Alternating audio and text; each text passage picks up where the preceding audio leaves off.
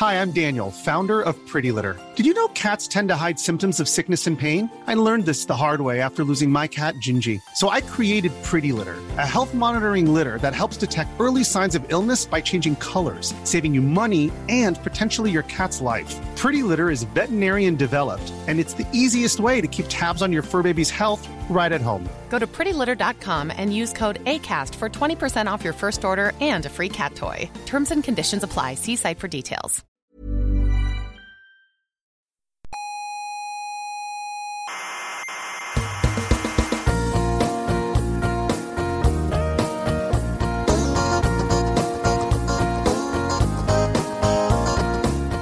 Hola, mi nombre es Marco Antonio Aguirre y estoy aquí porque la voz habitual, la de Juan Carlos, no va a poder estar porque él tiene un mandado. Así que me toca a mí hacer la entradilla del coffee break y lo, lo voy a hacer con tristeza porque yo soy de la opinión de que la ciencia, con su soberbia, está destrozando España. Una gran nación que otrora fue grande y gloriosa y ahora se, se está convirtiendo en un lodazar por culpa de la ciencia y del relativismo moral y la soberbia de los pseudo intelectuales que hablan a través del buenismo radiofónico. Aquí comienza Coffee Break, la tertulia semanal de la actualidad científica.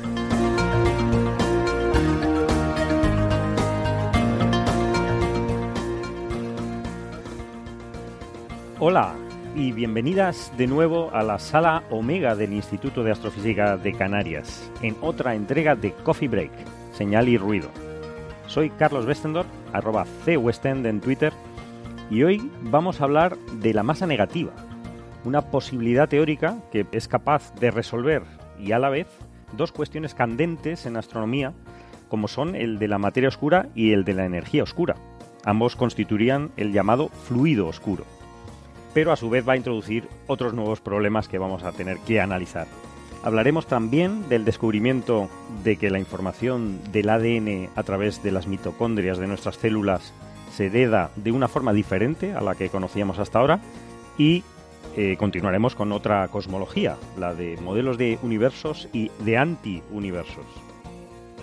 Ah, y como prometimos en el episodio 192, remataremos el análisis del primer templo de la humanidad, Gobekli Tepe. Para ello contamos con la generosidad y la experiencia del gran arqueoastrónomo Juan Antonio Belmonte. Charlaremos con él sobre los estudios de las posibles orientaciones astronómicas, con muchos detalles y anécdotas, sobre el problema de la precisión y sobre lo que él llama especulaciones simpáticas. No se lo pierdan. Esto es un programa de radio, pero nos pueden escuchar en Internet, en las plataformas de iVoox o en Apple Podcast. Y también en Tuning o TuneIn. Para no perderse ningún capítulo, se pueden suscribir y así lo tendrán antes que nadie. Nuestra web es señalirruido.com, donde pondremos los links de la información que vamos describiendo en la tertulia. Somos arroba pcoffeebreak en Twitter y arroba cientófilos en Facebook. En la radio agradecemos la generosidad de quienes nos emiten y la de sus oyentes. En Canarias, en Icoden Daute Radio, Radio El Día, Radio ECA y Ondas Yaiza. En Madrid, en Onda Pedriza. En Aragón, en Radio Ebro. En Málaga, en Radio Estepona. Y en Argentina, en la FM 99.9 de Mar del Plata. En nuestra web tienen todos los horarios y frecuencias de estas emisoras. Pues hoy en la sala Omega, conmigo eh, contamos con la presencia de Héctor Socas, arroba Héctor Socas Navarro. H. Socas Navarro. H. Socas Navarro, perdón. Hola. ¿Qué tal? ¿Cómo estás? Muy bien, gracias. Gracias por invitarme. Oye, es un placer siempre que quieras. Me encanta. Me encanta venir de invitado. Qué bien. También tenemos a Bernabé Cedrés, arroba Norgald en Twitter. Muchas gracias, Carlos. Es un honor que me hayas invitado y es un honor que no merezco. Y créeme que es lo que digo cuando digo que no me lo merezco. Aunque creo que me lo merezco un poquito más que a Héctor. Eso, no, No, más ahí- que Héctor no, pero hoy sí te lo mereces. Hoy, te, hoy te vamos a exprimir un poco. A mí, yo no tengo ni idea de nada. Cualquier cosa que vayas a decir, no tengo ni idea. No me lo he leído, lo Eso, siento. eso es lo bueno. Y este sería un momento para recordar que aquí todo lo que se dice expresa únicamente la opinión de cada uno. ¿no? Ah, A ver, el director es Carlos. ¿Qué haces tú aquí quitándole el trabajo? No, no, no. Yo, yo, eh, hablo por mí mismo. O sea, yo solo me hago Yo lo apoyo, responsable yo lo apoyo. de, de mis propias opiniones. También tenemos a Beatriz Ruiz, eh, arroba CMBARG en Twitter. Buenas tardes. Hola, ¿qué tal, Bea? Y también tenemos a Ignacio Crespo, arroba Buenas S tardes. de Stendhal en Twitter. ¿Cómo estás, Ignacio? Ah, pues por aquí, estudiando el MIR. Ah, pues, pues mucho ánimo. Sí, sí. ¿Cuándo, Voy a acabar con una crisis. ¿cuándo tienes el examen? El 2 de febrero. Uf, queda, queda, todavía queda. Todavía falta mucho. No tanto. Ese es el problema. Seguro, seguro que va muy bien. Pues bueno, eh, podemos empezar así con noticias de Marte, de otro mundo lejano, que, del InSight, ¿no? De la misión que, que ha martizado, amartizó hace ya un, un tiempo, unas semanas, y está desplegando sus instrumentos. Todavía está comprobando el terreno. Hemos visto unas fotitos muy chulas. Vemos que no hay piedras grandes cerca. Está, el, está muy aburrido el entorno, lo cual es bueno. Es lo que se buscaba. Es lo que se buscaba, que fuese tierra para hacer un. Va a tener que hacer un agujero de 5 metros, una cosa así. Y eh, todo va bien. De hecho, los experimentos, incluso antes de, de desplegarlos, los, ha- han- los están usando y han sacado eh, unos sonidos, entre comillas, de lo que es el viento, ¿no? Es decir, el viento ha agitado la- al- a la propia nave, a la propia Insight, y como los instrumentos son, se- hay un seismógrafo, un sismógrafo que detecta las variaciones, las oscilaciones de, ese- de esa nave, cosa que no va a poder hacer una vez que esté en el suelo. Pero eh, podemos oír a ver qué, qué suena, cómo suena el viento, Cómo suena el viento. en cómo suena Marte. la- las oscilaciones del viento sobre el- los paneles, ¿no? Pero esa- Puedes hablar, pero Ah, que- pensé que lo habías, pensé que habías puesto esto, no digo, pero esa es la, la versión con una octava super. esta es subida una a dos octavas. sí, esta es la versión subida a dos octavas. Ah, vale, vamos a verlo. Sin subir dos octavas también se oye. Sí, sí, sí, sí, lo que pasa es que o, se, o se detecta por los oídos humanos. Este es el sismógrafo, el 6, el Seismic Experiment for Interior Structure, que, que efectivamente lo, lo han tenido que subir un poquito, pero eh, incluso con su tapa, con su carcasa, no la han quitado todavía, ni la han desplegado sobre la superficie, pues puede, tiene esta sensibilidad, ¿no? A ver, no sé si somos conscientes de lo que mola esto. Mola muchísimo. Vamos, que sí mola.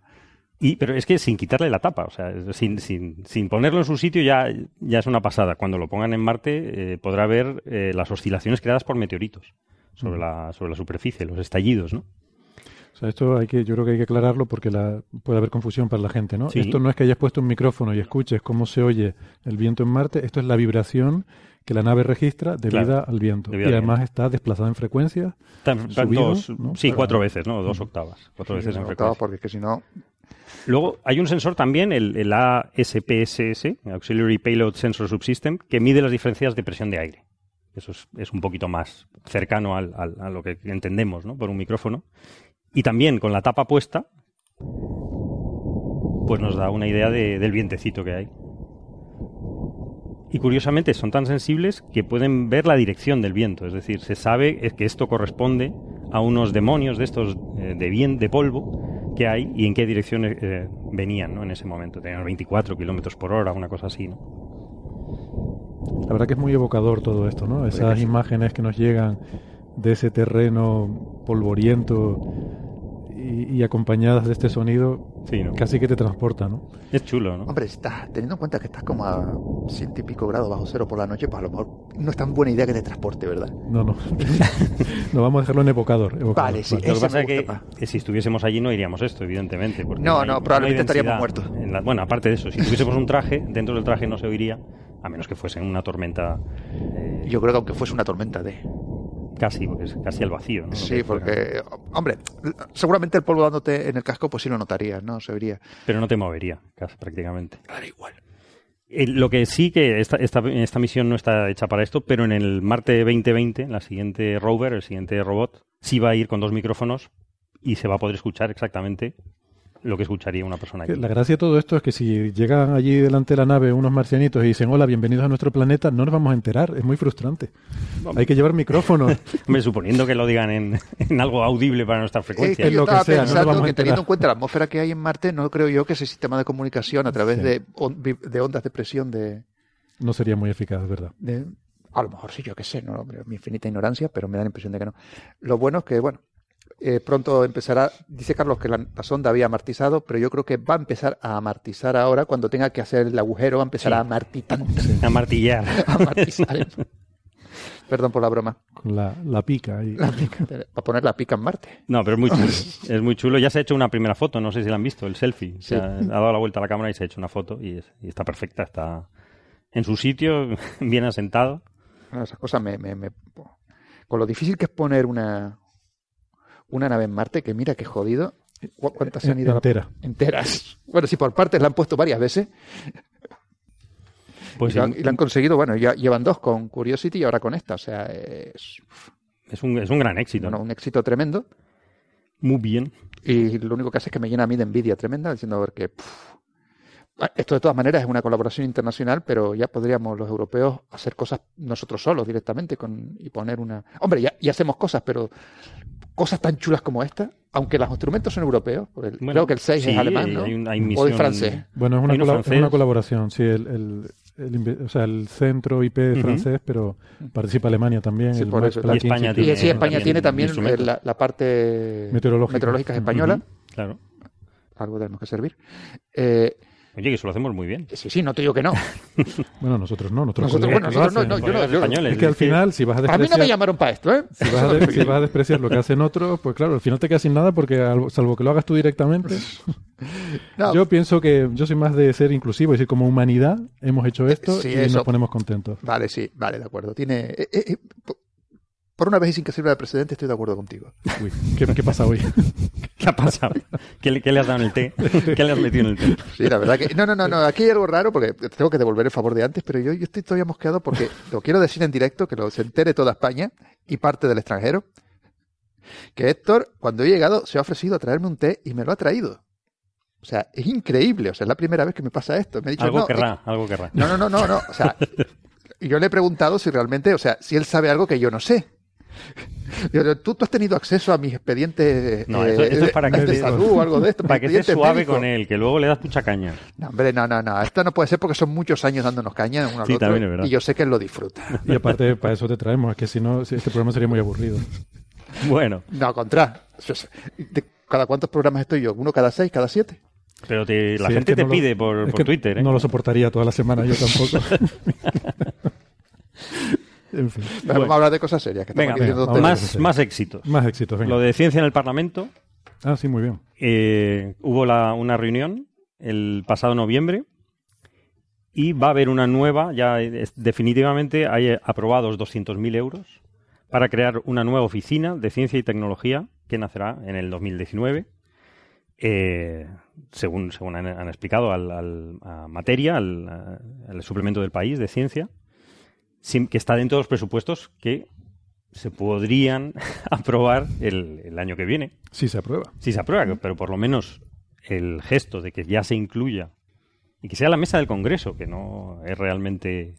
no tiene mucho que ver con el gobierno, No. que es una cosa que se lo han tomado bastante en serio, pero es un éxito total, ¿no? De, pues de Andreu Climent, ¿no? Que, lo, que lidera esto, ¿no? Arroba Sí. cienciamento. Se lo, se lo han tomado en serio. Se lo han tomado muy en serio y el globo rayado que lo, lo, lo comentó aquí como idea de, de Coffee Break verdad. y fue retomada y, y, eh, yo creo que la cosa no puede ir mejor, ¿no? Eh, pff, ya, a mí me pilla tarde. A mí ya me pilla mayor. Esto tenía que haberlo que hecho hace 20 años. Para que te llamen. Hombre, no, nunca o es sea, me tarde, refiero yo ¿no? que esto, esto tienen que haberlo hecho hace 20 años para que la ciencia, ne- por lo menos para aprovecharme a mí científicamente. No, pero esto no es para mejorar la ciencia, esto es para mejorar la política. Sí, a ti te llevan al Parlamento y, falta, ¿Es que Ignacio? También hace falta mejorar la política con la ciencia, o sea, quiero decir. Sí, de pero... hecho, salió el titular aquel de que por primera vez no íbamos al Parlamento a pedir dinero. Ajá. Y bueno, que era un poco desacertado, sí que estaba un poco en la línea esta que estamos comentando. Y yo creo que hay algo que es importante decir, y es que nos parezca mejor o peor, o más avanzado, o más realista, o lo que sea, es lo más lejos que hemos llegado dentro de esta intención. Y eso Efectivamente. ya a mí ya me parece súper remarcable. O sea, a ver a dónde, dónde queda, pero el paso está dado. Sí. Totalmente, no, no. No, no, sí, es fantástico. O sea, la- la- la- esto ha sido. Es que yo no pensé, o sea, vale, hay que decir que yo siempre suelo ser muy. Muy cínico, Cínico. con estas cosas, muy cínico con estas cosas, es decir, esto no va a ir a ningún lado y de nuevo me han vuelto, ha, ha vuelto a demostrar que estaba equivocado y han llegado mucho más lejos de lo que yo pensaba. Pero tu actitud es inteligente porque así, tanto si aciertas como si no, te alegra. Claro, si, es el- si- si aciertas, o sea, vamos te ver, alegras no me porque alegro, puedes sí, decir, ver, he acertado y te lo restriego. y si no aciertas también porque suele ser algo bueno. O sea, no, no, de verdad, me parece Me parece admirable. Es, muy inteligente eso que hace. Si has hecho la apuesta correcta. En cualquier caso ganas. Enhorabuena, Andreu Climent. Sí, No enhorabuena. sé, esto le ha dicho alguna una- cosa buena de mí y me ha sentado como si estuviese diciendo algo malo. Ahora vas a casa, te das una ducha y ya se te quita todo. Me siento Que- sucio. Pero que no, que, que enhorabuena Sí, a la sí, gente desde de del. Parlamento. Sí, Tenemos sí, una entrevista pendiente con Andreu Climent. Pues sí, es Sí. verdad. Sí, lo, lo comentasteis en el 188, el Coffee Mm. Break 188, lo estuvisteis hablando con el lobo rayado y, y fenomenal, o sea, enhorabuena y a ver si, si, si le- sigue para adelante. Sí, espero que, no sé, tal y como está la cosa, me da que no va a haber presupuestos, pero quizás la próxima legislatura esto también, esto, como ha sido una cosa que no ha sido partisana, por decirlo de alguna manera, sino que se ha, ha puesto de acuerdo todos los partidos de la, han puesto de acuerdo a la mesa del Congreso, que es la cosa más difícil de Es poner de acuerdo de España, más todavía que el propio Parlamento. eh, si se ha puesto de acuerdo ahora, se puede poner de acuerdo en la siguiente legislatura. O sea que incluso, y, y por una vez voy a ser optimista, incluso si ahora no hay presupuesto, sino hay otras, hay otras elecciones y tal, seguramente el próximo Parlamento que surja, la próxima mesa, Ajá. no creo que vaya a poner, a menos que gane el partido que vuelva al feuda- feudalismo o una cosa de esta. En ese caso sí, pero Tú no hagas apuestas en, en ese sentido. pero si se mantienen más o menos los partidos que hay ahora, o menos, eh, las posibilidades de que esto vuelva a salir adelante y que exista realmente una ¿cómo se llama esto? Un ay, La oficina. La oficina de La oficina. Sí. Ah, oficina de la ciencia que se encargue de eh, mi madre, se me van todas las palabras, es la edad. Asesorar, eso. La edad, es la edad. que se encargue de asesorar No, a- a luego, lo- por lo menos está la sensibilidad. a los políticos. plantada, Sí, sí, la sensibilidad está. O sea, en diferentes eso ya, eso grupos es muy, de eso es muy cual- importante. Eso es muy importante y más conociendo que el Parlamento está lleno de gente que ha estudiado letras. Lo siento. No todos, hay, hay un ingeniero. hay Sí, sí, lo que pasa, un hay ministro de ingenieros y hay biólogos y todo lo que tú quieras, pero son la minoría más absoluta. La mayoría son la cosa peor que puede haber en este mundo, que son abogados. Y ahora mi mismo mi abogada me llamará para ponerme verde.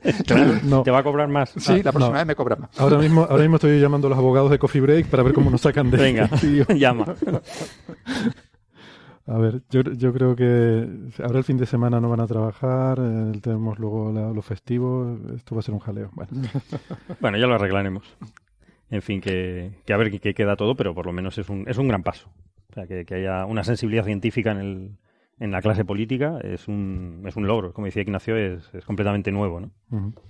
Sí, sí, a ver si empiezan a entender un poquitito de lo que es la ciencia, lo que hace la ciencia y para lo que sirve la ciencia, Claro. que, que muchas veces, yo me acuerdo, eh, esto hablo de, de segundas de oídas, por lo tanto esto puede ser totalmente falso. Esto fue alguien que me contó una vez que, precisamente un astrofísico, que fueron al Parlamento a intentar explicarles, hace pero ya por lo menos 10 años o más, a intentar explicarle una, una reunión que hubo así, un poquitito, a algunos eh, parlamentarios, que era lo que sería la ciencia, tal y cual, y uno de los comentarios que les hicieron, que más se repetía, era, pero ustedes qué hacen si está todo ya inventado. Era ese tipo de comentarios. Y de- demostraba la, entre comillas, ignorancia que existe en la clase política sobre lo que hacen, por ejemplo, la- lo- los, los científicos en España. Una ignorancia muy grande y yo me atrevería a decir peligrosa y que quizás tenga algo que ver con el retraso histórico, aunque aquí ya estoy eh, razonando de manera totalmente cuñadil, me falta el palillo fuera, y fuera la del cerveza. no quería no quería echar garra del Lutier en este aspecto, pero sí tiene Héctor tiene razón. Eh, pero da idea de- del retraso así importante que lleva España en, en ciencia, eh, más que nada por la falta de entendimiento que hay por las, vamos a llamarlo de nuevo entre comillas, las clases dirigentes que existen en este país, con respecto a la, la separación que hay, como si viviésemos de espaldas. Pero yo creo que realmente eso es un reflejo de lo que ocurre en la población en general, seas político o no. Si no te has dedicado a la ciencia, hay muchas veces que no tienes el conocimiento de que la ciencia es cultura. O sea, de hecho, ahí ha habido una dicotomía histórica un poco peligrosa. De, vale, está muy bien saber filosofía, historia, eso te hace una persona culta, pero ciencia, bueno, pues ¿para qué? Si te dedicas a ello, aún vale. Y justo, hablamos de políticos que muchas veces no saben ni siquiera de esa cultura. Y en cuanto hacen algún intento de hablar de filosofía, encuentras que meten gazapos. Entonces, imagínate de la ciencia. Yo creo que ahí hay, hay también un problema importante a la hora de la percepción social de la ciencia. Desde luego, pero en eso, en eso estamos trabajando. Sí, sí, sí. Y otra cosita, hablando de los ciudadanos y ciencia ciudadana, eh, los datos de TESS están en Zoo Universe, ¿no? el Transiting Exoplanet Survey Satellite, satélite que va a detectar con cuatro cámaras eh, nuevos planetas. Eh, una nueva futura, una, la misión Kepler avanzada, ¿no? 2.0. Ujú. Bueno, esta es la 3.0, porque ya hubo Kepler 2. Eh, han puesto los datos en zoouniverse.org y piden a la gente, pues, como, como clasificación de galaxias, de manchas solares, hay mil proyectos que les echemos una mano eh, en detectar, nos enseñan las, las curvas de luz, los puntitos, y donde creemos los humanos que hay, que hay tránsitos, ¿no? Que está muy bien, a mí me divierte mucho a veces colaborar con esta gente y, y echarle un par de minutillos ahí a, a detectar cosas, ¿no? No sé si ustedes se han metido alguna vez a... No, yo no me he metido y, y voy de nuevo a ser cínico totalmente. Hoy, hoy es el día, un día, tengo el día tonto. Eh, ¿qué, les Por eso cuesta, te traemos. qué les cuesta, qué les cuesta contratar a 10 postdoc y tenerlos ahí pagándoles haciendo esto en vez de tener que subcontratar a autónomos de esta manera que no van a cobrar nada? Hombre, sí, van a tener su nombre al lado del sitio que van a descubrir el tránsito. Claro, hombre, claro, sí, sí, los seres humanos te testan mejor y tal, por eso todos ustedes hagan esto gratis. ¿Qué te cuesta? Hombre, sí cuesta dinero. Cuesta que la gente se ponga a trabajar en eso. O sea, Me- vamos a ver, yo entiendo que esto lo hagan porque no les queda más remedio. Probablemente no les queda más remedio y dice, bueno, vamos a ver si nos echan una mano con esto porque de manera automatizada no podemos y no podemos- automatizada también lo están haciendo. Sí, sí, lo están haciendo automatizada, pero van a perder cosas de manera Claro, automatizada. claro. O sea, Sí, eh, el cerebro humano en detección de, de patrones es mejor sí, exactamente. O sea, comete muchos Todavía. errores, pero Bueno, bueno. Pues Se- según cuánto bien, cuánto Sí, bien cu- conozca los patrones que también, estamos- también es verdad, según lo que le des de comer, ¿no? No, sí, claro, pero pues, yo qué sé. Estoy seguro de que eh, un, un or- un- un- un ser humano sobrevive mejor en, en- en la jungla que un ordenador, reconociendo patrones. Sí, seguramente. Sí, que nada, eso, porque lo- eso no, te, no te voy a discutir, Más que nada porque en la jungla no hay electricidad para que funcione el ordenador. empezando por ahí. Sí, lo que Perdón. pasa es que, ¿sabes lo que pasa? Que tener un postdoc solo haciendo eso me parece cruel. O sea, es, es una cosa muy repetitiva que yo mm, hemos sido postdoc o predoc, becarios de verano, y serio, Carlos? ¿En sabemos serio? que hacer cosas rutinarias, pues quizá no sea lo más adecuado, ¿no? Pues, sí, De esta no forma- sé, si no quieres a un- paga a otra persona, yo que sé, a- a- a- se puede pagar a cualquiera y se le se paga Sí, pero pagas a una, no, no a cientos no, a de miles. No, a miles no. Claro, obviamente, tú tienes, tener, tienes que tener miles haciendo eso. Claro. Sí, pero la cuestión es que hagas una cosa repetitiva un rato cuando tienes un Claro. rato libre y te quieres entretener, te pones a hacer ganchillos, pues tú lo mismo, vez de hacer ganchillos, ponerte a mirar ahí, dar al botoncito, no hay planeta, no hay planeta, no hay planeta, lo tengo, lo tengo, lo tengo, no lo tengo. Y otra cosa es una persona que su trabajo consista, Consiste en en estar ahí Eh, ocho horas claro, al día. yo lo que creo que cualquiera que haga un trabajo merece un sueldo. Ah, bueno, eso, ahí, ahí y, estamos y en este caso estamos hablando de un trabajo, de verdad. Eh, Que, que esta gente a lo mejor no puede pagarlo y por eso hace esta cosa. Y, o a lo mejor no, a lo mejor yo estoy aquí totalmente, hoy te digo, yo estoy hablando totalmente cuñado, no sé por qué, que me habrás puesto en el té. No sé, pero tú has estado tomando cosas ahora, te vi sacar unos polvitos blancos de un sobre. Sí, y- eh, era ibuprofeno porque no quiero repetir lo que pasó la otra vez. Vale, No quiero perderme la mitad del programa como la otra vez. bueno. La parte más interesante, además. nada, solo decir que eso, que está en zoouniverse.org y que hay muchísimos proyectos para colaborar y que es muy divertido. A mí yo me lo paso muy bien con las galaxias, que no tengo ni idea. Y empiezo a clasificarlas y si tienen barra, no tienen barra. Eh, sí, porque eso es verdad, eso no lo puede hacer muy bien un- una máquina. Pues fíjate. es una máquina no lo puede hacer muy bien. Efectivamente, es una de las cosas que tú necesitas a alguien mirando Y para hacer clasificación morfológica de galaxias. Cosas que yo no sabía, porque no soy, no tengo ni idea de galaxias, pero bra- brazo- brazos triples, un, unas un, ¿Cómo que no uniones tienes de- galaxias? Tú no fuiste a mi proyecto de tesis cuando yo hablé de las floculentas. ¿Te acuerdas? Así, en el siglo pasado, dices. Fue el siglo pasado, sí. Las floculentas me acuerdo. pues nada, que es muy divertido. Pues bueno, vamos a, a los temas. Esta semana ha salido un, un- un artículo que ha tenido bastante repercusión en, eh, en propios y ajenos, en- entre los ciudadanos y también entre los periodistas y en los propios científicos, ¿no? Que es, eh, habla sobre la, eh, la masa negativa, ¿no? El artículo se llama un- una teoría unificadora de la energía oscura y la materia oscura. Ma- eh, masas negativas y creación de masas dentro de un, de un entorno eh, lambda CDM modificado, dentro de un framework. Pues sí. Eh, En de Oxford, ¿no? de es de una sola persona, ¿no? Una sola persona que ha escrito una nota de prensa. Bueno, y a partir de ahí se ha armado bastante gordo. ¿no? Se ha liado, se ha liado. Nos cuentas, Héctor, a ver cómo es la historia de esto de la masa negativa, ¿no? que no es nuevo, ¿no? No es nuevo. O sea, el- Ajá. eh, a ver, he estado leyendo el paper. De todas formas, eh, es un paper sobre relatividad general, sobre cosmología. Y aquí, pues casualmente, en esta mesa tenemos a Bernabé, que es profesor de relatividad general, Cosmología. A cosmología, a Bea que es cosmóloga De profesional. verdad, ella es cosmóloga, de verdad, no Ella yo. es de verdad. Así que les voy a les voy a dejar a ellos que comenten o que empiecen por lo menos a, a destripar el paper. Eh, a mí me gustaría hablar un poco de la historia de esto, porque sí que es un tema que he estado, estuve leyendo eh, en su momento, hace años, me, me interesó por de diversas razones esto de la masa negativa, estuve leyendo sobre el tema, y ahora estos días pues me ha venido muy bien porque me he puesto a refrescar eso un poco y, y a darme cuenta también de las cosas nuevas que se han hecho en este tema, ¿no? Y el tema es interesante y da para, para charlar un buen rato sobre física y sobre física fundamental. Eh, lo que pasa es que, mm, como tú bien dices, Carlos, este es un, un paper, o sea, simplemente eh, voy a decir que eh, en este momento sobre el paper, que como tú dices, efectivamente tuvo mucha repercusión mediática y yo no sé muy bien por qué.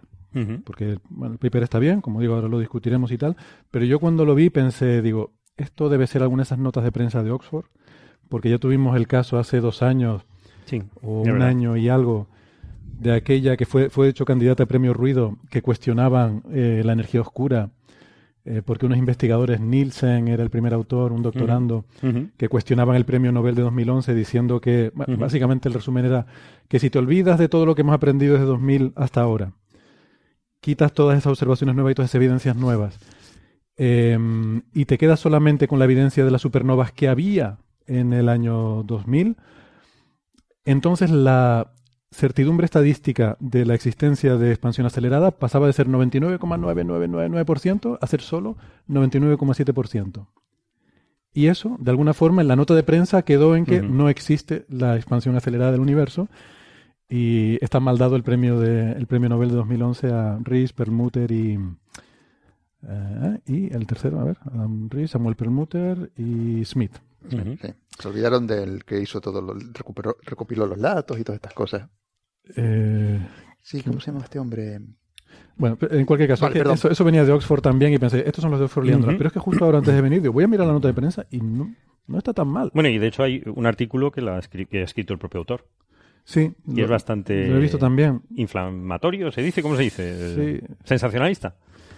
Pero no tanto. No Hombre, sé, es que no- el propio abstract dice, este problema tan grave o tan grande en astronomía y en cosmología, a lo mejor se debe simplemente a un, que nos hemos equivocado Un fallo de signo. sí. fallo del signo. Bueno, ahora, el habla- propio, ahora- el ahora propio hablamos, artículo, ¿no? ahora hablamos del paper, sí, Ajá. comentamos sobre el artículo. Sí, me, me parece, el tono del artículo me parece irrespetuoso, pero bueno. El tema, lo que propone en este artículo Sí. es una cosmología en la que existen masas negativas. Existe un concepto que es de masas negativas. Mm. Y con eso, él dice que puede explicar tanto la energía oscura como la materia oscura, que son cosas muy diferentes y que en principio son tan diferentes que de hecho son lo contrario en un sentido de que la energía oscura es lo que causa un efecto repulsivo que hace que el universo se expanda de forma acelerada y la materia oscura la observamos porque tiene un efecto atractivo gravitatorio que vemos eh, que hay una gravedad extra que no corresponde a la materia normal bariónica que conocemos. Entonces son como dos cosas muy diferentes, ¿no? Y él, eh, Farns, se llama el autor, Jamie Farns, eh, dice que con estas masas negativas hace las dos cosas. Y yo sospecho, si hubiera otro problema más gordo, También. también, lo resolvería con eso. Pero bueno. Entonces, em, lo que sí yo me gustaría dejar claro es que este es un tema que no es una cosa nueva. O sea, porque tú ves ahora los titulares y parece que este hombre ha inventado la pesicola. Em, La pólvora sin ruido, decía mi supervisor José Carlos del Toro. ah, vale. Ah, José Me gusta. Carlos. Hombre, un José abrazo, Carlos, José me- Carlos. La frase de José Carlos me era me encanta la frase de José Carlos. Sí, sí, sí. La frase de José De- Carlos. de grato recuerdo, José Carlos. Pues bueno, era y seguirán siendo, pues José Carlos Eh, está ahora en ahí, Granada. está en Granada. es que ya no, ya no nos llega. Muchos años que lleva ahí ese hombre. Sí, sí, muchos años lleva en Granada. Un saludo para José Un Carlos. abrazo. Pues esto no es un concepto nada nuevo, ¿no? A pesar de que en la introducción de este paper parecería como que lo fuera. Eh, y no, no es nada nuevo. De hecho, es bastante antiguo. O sea, de- mm, incluso, vamos a ver, este concepto de masa negativa, incluso desde eh, un- una concepción newtoniana de, de la física, ya se puede dejar un poco entrever. Porque tú cuando piensas en fuerzas y en una gravedad como una fuerza atractiva, existe esta tentación de, de asimilarlo con la fuerza electromagnética, que tienes cargas positivas y negativas, porque la forma de la fuerza electromagnética entre una carga positiva y una negativa se parece mucho a la de la fuerza gravitatoria. Y entonces es tentador pensar que si en, el- en la electricidad hay cargas positivas y negativas, ¿por qué no? La gravedad puede tener también masas positivas y negativas. Eh, lo que pasa es que ya incluso esa concepción newtoniana hay una diferencia muy básica, que lo comentábamos antes fuera de micro. Mm. Tú puedes, o sea, la gravedad tiene una cosa que es que es siempre atractiva, mientras que la carga eléctrica no. Entonces, si tú coges dos masas, se van a atraer entre ellas, ¿no? Si tú le pones una tercera masa, las otras dos la van a atraer, las dos también. O sea, hay una cierta tendencia de la gravedad a producir cosas grandes, a producir aglomeraciones. Pero eso no es así con el electromagnetismo. O sea, si tú coges eh, dos cargas eléctricas que se atraen, si se atraen es porque una es positiva y otra es negativa. Por lo tanto, en cuanto pongas una tercera, ya no cuadra con las otras dos. O cuadra con una o cuadra con la otra. Es decir, una la va a atraer y la otra la va a repeler. Entonces, ya desde ese punto de vista son muy diferentes, ¿no? Entonces, luego ya llega la relatividad general y la cosa ya se complica incluso más, porque ahora en relatividad ya no vemos la gravedad como una fuerza, sino como una distorsión del espacio-tiempo, ¿no? Y yo miro aquí a mis compañeros a mi derecha, Bernabé y Bea, que saben mucho más de esto y ahora lo explicarán mejor. Pero lo que tenemos es, en relatividad general, es que una masa, si pensamos en una masa puntual, una masa puntual distorsiona el espacio-tiempo y genera lo que se llama una métrica, que en el caso de una masa puntual es bien conocida. Y hay una solución que se llama la solución de Schwarzschild, que es la misma que la del agujero negro, que es la que nos dice cómo es eh, el, el espacio, la distorsión del espacio producido por una, por una masa puntual. ¿Qué pasa? Si consideramos ahora la solución equivalente para una masa negativa, resulta que no es para nada eh, una cosa simétrica, es algo totalmente diferente. Porque una masa negativa produce una distorsión del espacio-tiempo, pero es una solución diferente hasta tal punto que ya mm, simplemente de, de ese punto de partida, de la masa elemental, ya tenemos un problema. Con la masa positiva, como decía, es la misma solución que la de un agujero negro. O sea, tú tienes un puntito, como es puntual, pues tiene una densidad infinita, es una singularidad, pero no pasa nada porque la singularidad está envuelta por un horizonte, igual que un agujero negro. Entonces la singularidad está... eh, el observador no puede ver la singularidad. Está, eh, Está protegido. está aislada protegido. o- sí, protegido. ¿no? Recordad que de todas maneras esto es una aproximación, porque las masas puntuales no existen. No, no existen, exacto. Pero digo, simplemente yéndonos a ese caso puntual, ¿no? Pero en el electromagnetismo, por ejemplo, sí podemos pensar en, en cargas puntuales y tal. Efectivamente no existen. Pero ahora vamos, Sí, a, sí, vale, vale, sí, ahora sí. vamos a, a complicar eso un poco más. Pero simplemente desde el punto de vista de esa masa puntual tenemos ese problema. La masa negativa, sin embargo, no tiene un horizonte.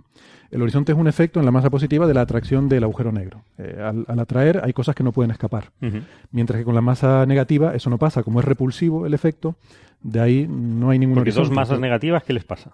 Ah, espera, espera, Vale, vamos vale. a eso. De Eso- momento, Sigue, sigue. de momento estoy viendo. Sí, eso, sí. eso es divertido. Sí, sí, por eso, por De momento estoy viendo una parte ah, más básico todavía. Tienes una sola. Venga. Pues ya teniendo una sola, ya tienes un problema porque tienes Vale. una singularidad desnuda. Vale, vale, vale. Que eso, hombre, la relatividad general no lo prohíbe, pero mm, es una Hombre, las cosa reglas que del decoro, mucho. obviamente sí.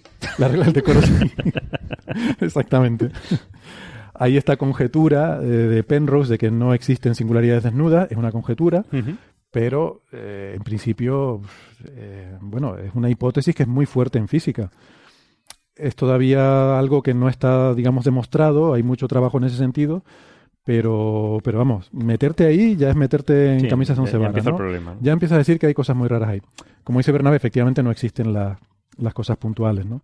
Ni las cargas ni las masas. Entonces lo que hacemos es eh, decir que en realidad tienen un tamaño finito, no son puntuales. Y eso con la masa, no, la masa positiva no tienes problema, pues tú puedes tener una cosa de masa positiva, pero con las masas negativas tienes problemas en tener una cosa de tamaño finito de masa negativa porque tienden a repelerse. Y aquí vamos a la pregunta de Weston. Claro, claro, claro.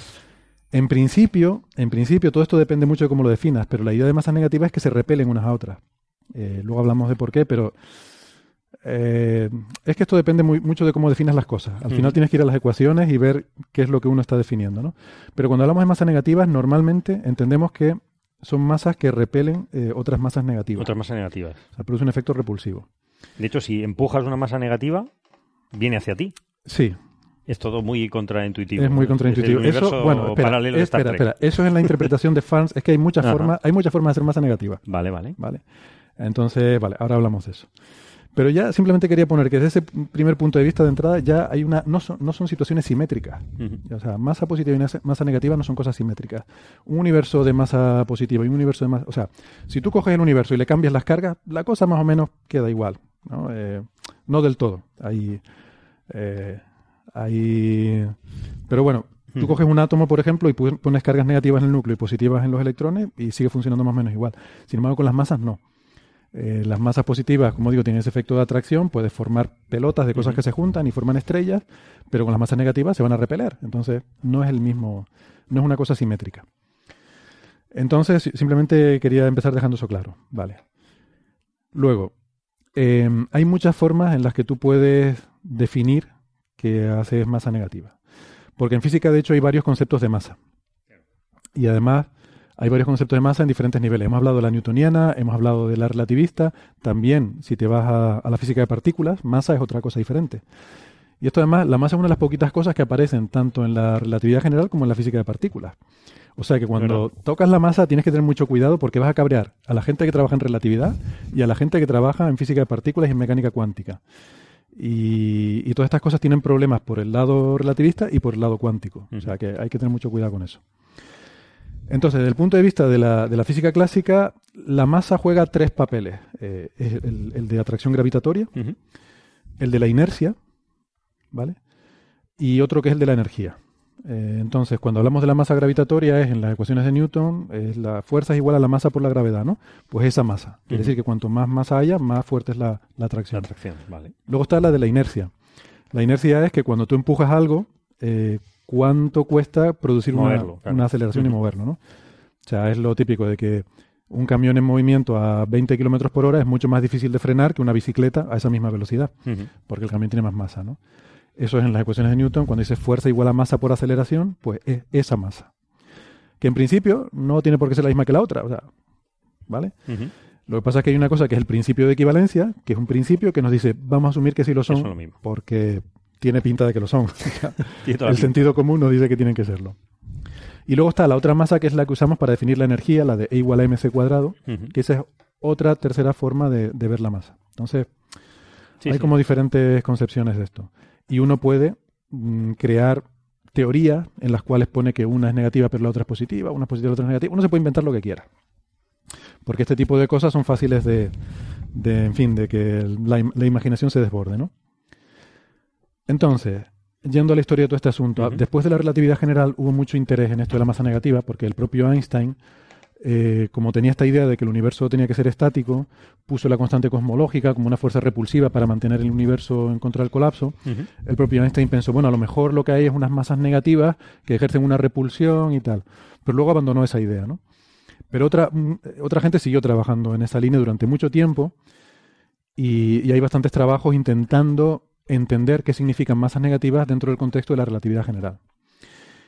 Y esto, eh, básicamente, hasta, hasta los años 50, eh, en el año 1957 hubo un trabajo muy importante de, un físico que se llama Hermann Born- Bondi, que em, bueno, se dio cuenta de dos cosas. Primero, se dio cuenta de que para que las cosas cuadren con la relatividad general, eh, es importante, es fundamental que tú tengas, eh, o sea, que esas tres masas sean eh, la misma. O sea, que si tú dices que una es negativa, tienen que serlo todas. No puedes estar mezclando una positiva, otra negativa y tal, porque si no te aparecen inconsistencias. Y de hecho, la relatividad general está basada en el principio de equivalencia.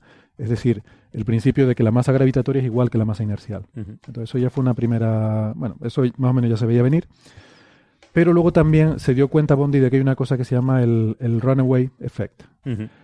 Eh, él se dio cuenta de que al final, lo que es lo que tú decías, Carlos, al final hay unas reglas eh, en este juego de masas. Si tú tienes dos masas positivas, mm, se van a atraer. Eso es lo, lo típico de toda la vida. Si tienes dos masas negativas, va a pasar una cosa muy curiosa. Se van a repeler. Pero la fuerza es hacia adentro. hacia adentro, La, la hacia fuerza entre ellas. ellas es hacia ellas. Pero como la, Masa negativa. la masa es negativa, la aceleración, aceleración es en sentido en contrario. sentido contrario. Entonces dos masas negativas se van a repeler. Pero la gracia viene entre una masa negativa y, una, positiva. ¿Por qué? Porque la positiva va a atraer a la negativa, pero la negativa va a repeler a la positiva. Entonces eso significa, si tú pones dos masas, una positiva y una negativa iguales, juntas, van a empezar a correr en la dirección hacia la positiva, acelerando cada vez más sin límite. Sí, efectivamente, sí, la- la- más que runaway effect yo lo llamo el efecto corre-corre que te pillo. El efecto corre-corre Claro. que te pillo. No se pillan nunca, con lo cual se aceleran hasta la velocidad de la luz. Claro, en relatividad, esto está calculado, en relatividad general se van aproximando asintóticamente a la velocidad de la luz. Como la masa total es cero, pues tampoco importa mucho que alcancen esa velocidad.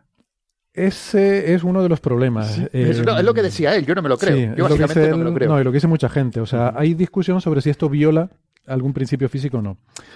Hace una cosa muy fea con, la, con las leyes de la termodinámica, eso, ¿eh? Exactamente. De hecho, esto se dice que no pasa nada. Bueno, en- en- entonces, a partir de aquí, en 1957, ya la gente dejó de pensar en esto, porque bueno, esto es una tontería. Realmente no se puede haber porque el efecto runaway es un efecto desbocado, digamos, una aceleración desbocada. Esto es, ¿cómo se dice? Prepósteros. Esto es impensable. Esto no puede ser. Entonces la gente dijo, esto no puede ser, y se Y perdió descartó. interés en esto, se descartó, y además se, se había perdido la motivación. No había motivación física para masas negativas. Inicialmente la motivación era mantener el universo estático, pero ya en los años 50, ya la expansión cósmica ya era, todo el mundo la aceptaba, salvo Fred Hoyle y algunos más, y entonces no hacía falta tener masas negativas, con lo cual la idea no se abandonó, pero perdió mucho interés, ya no era un tema mainstream, digamos. Ujú. ¿no?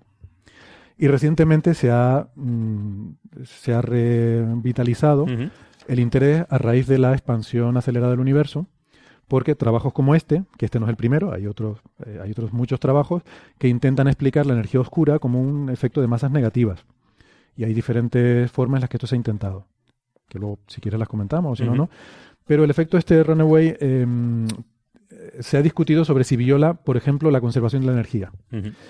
Y el argumento de mucha gente es que, bueno, matemáticamente no la viola porque como es igual a mc cuadrado, pues una partícula tiene más energía positiva, la otra partícula tiene energía negativa, con lo cual entre las dos tienen energía cero siempre, independientemente de cuánto aceleren. Y sobre la conservación del momento lineal, que es la otra cuestión, de que si tú tienes dos partículas que parten de cero no pueden empezar a moverse solas. Si una va para un lado, la otra tiene que ir en sentido contrario. Dice, no, porque como el momento lineal es la masa por la velocidad, si la masa de una es positiva, la otra es negativa, se cancelan y siempre es cero. Pero Ya. claro, Ya, ya a mí se me han ocurrido como cuatro o cinco veces de violar eh, las leyes de la termodinámica usando eso, metiéndolas en cajitas y haciendo cositas así. sí. Y, y como O sea, digo que yo, podrías sacar energía sí, se podría de sacar la nada, ¿no? energía de ahí, no sé cómo. Bueno, sí, sí, se me ocurren unas cuantas ideas, no sé hasta qué punto sería efectivo, pero se podría hacer. Y eh, Thomas Gold le, pro- le preguntó en una conferencia a, a este a, a Bondi, decir, bueno, si coges dos de estas y las atas a una rueda, sí, ahí está precisamente. tienes la rueda dando vueltas eh, infinitamente y produciendo energía, ¿no? Bueno, solo digo una cosa, que en este programa se respetan las leyes de la termodinámica. Este programa se respeta Otra cosa, de ¿no? Otra cosa no, pero esto... Yo creo que esto parte de que esta for- la forma matemática del momento lineal eh, está definida asumiendo que las masas son positivas. Hmm. Si me va a decir que las masas son negativas, habría que cambiarlo porque, eh, o sea, el momento lineal es lo que nosotros entendemos intuitivamente como algo que se está moviendo, ¿no? Es la cantidad de movimiento. Entonces, eh, yo creo que si cuando vamos a definir el momento lineal tú me dices que la masa puede ser negativa, pues habría que definirlo como el módulo de la masa o algo así, ¿no? Me parece a mí, para evitar este tipo de paradojas, ¿no? Entonces puedes decir, bueno, no puede ocurrir. No, no es una paradoja. Bueno, mira, No yo, sé que soy muy crítico con todas Ujú. estas cosas y generalmente cuando la materia oscura, que alguien me traiga un cubo de la ¿De energía verdad? oscura, tres cuartos Se ha dicho aquí, se ha dicho aquí. Se ha Sí, dicho lo he dicho unas cuantas veces, eh, más o menos en broma. En broma, sinceramente. Ahora, esto voy a decirlo en serio. Eh, si ustedes quieren que yo me trague esto, tráiganme un cubo de masa negativa, por favor. Porque yo no he visto nunca, o sea, no he visto nunca ninguna. Ni, ni creo que se pueda ver, ni que la haya visto nadie. No, por supuesto. No hay ninguna evidencia observacional de nada de esto, ¿no? pero No, ninguna.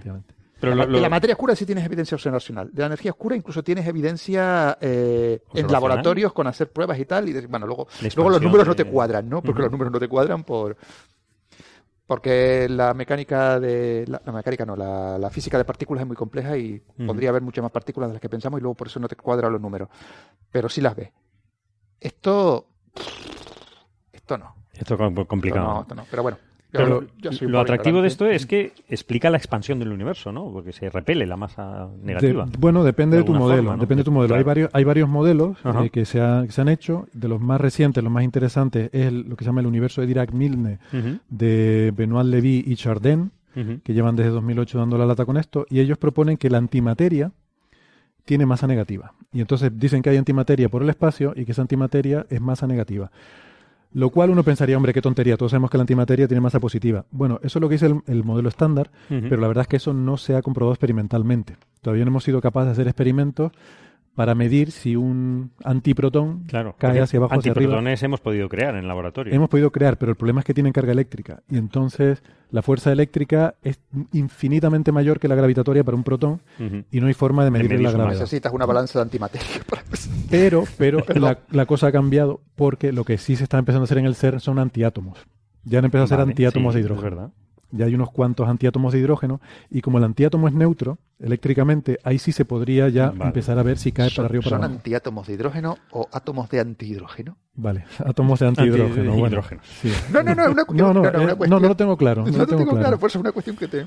Eso es una pregunta para un filólogo que entienda de física. No sé, no sé si para Neferchiti. También. Ahí lo dejamos. Claro, tampoco, espérate, tampoco es tan trivial, porque ahora que lo pienso, un antiátomo, aunque tuviera masa negativa, también caería hacia abajo.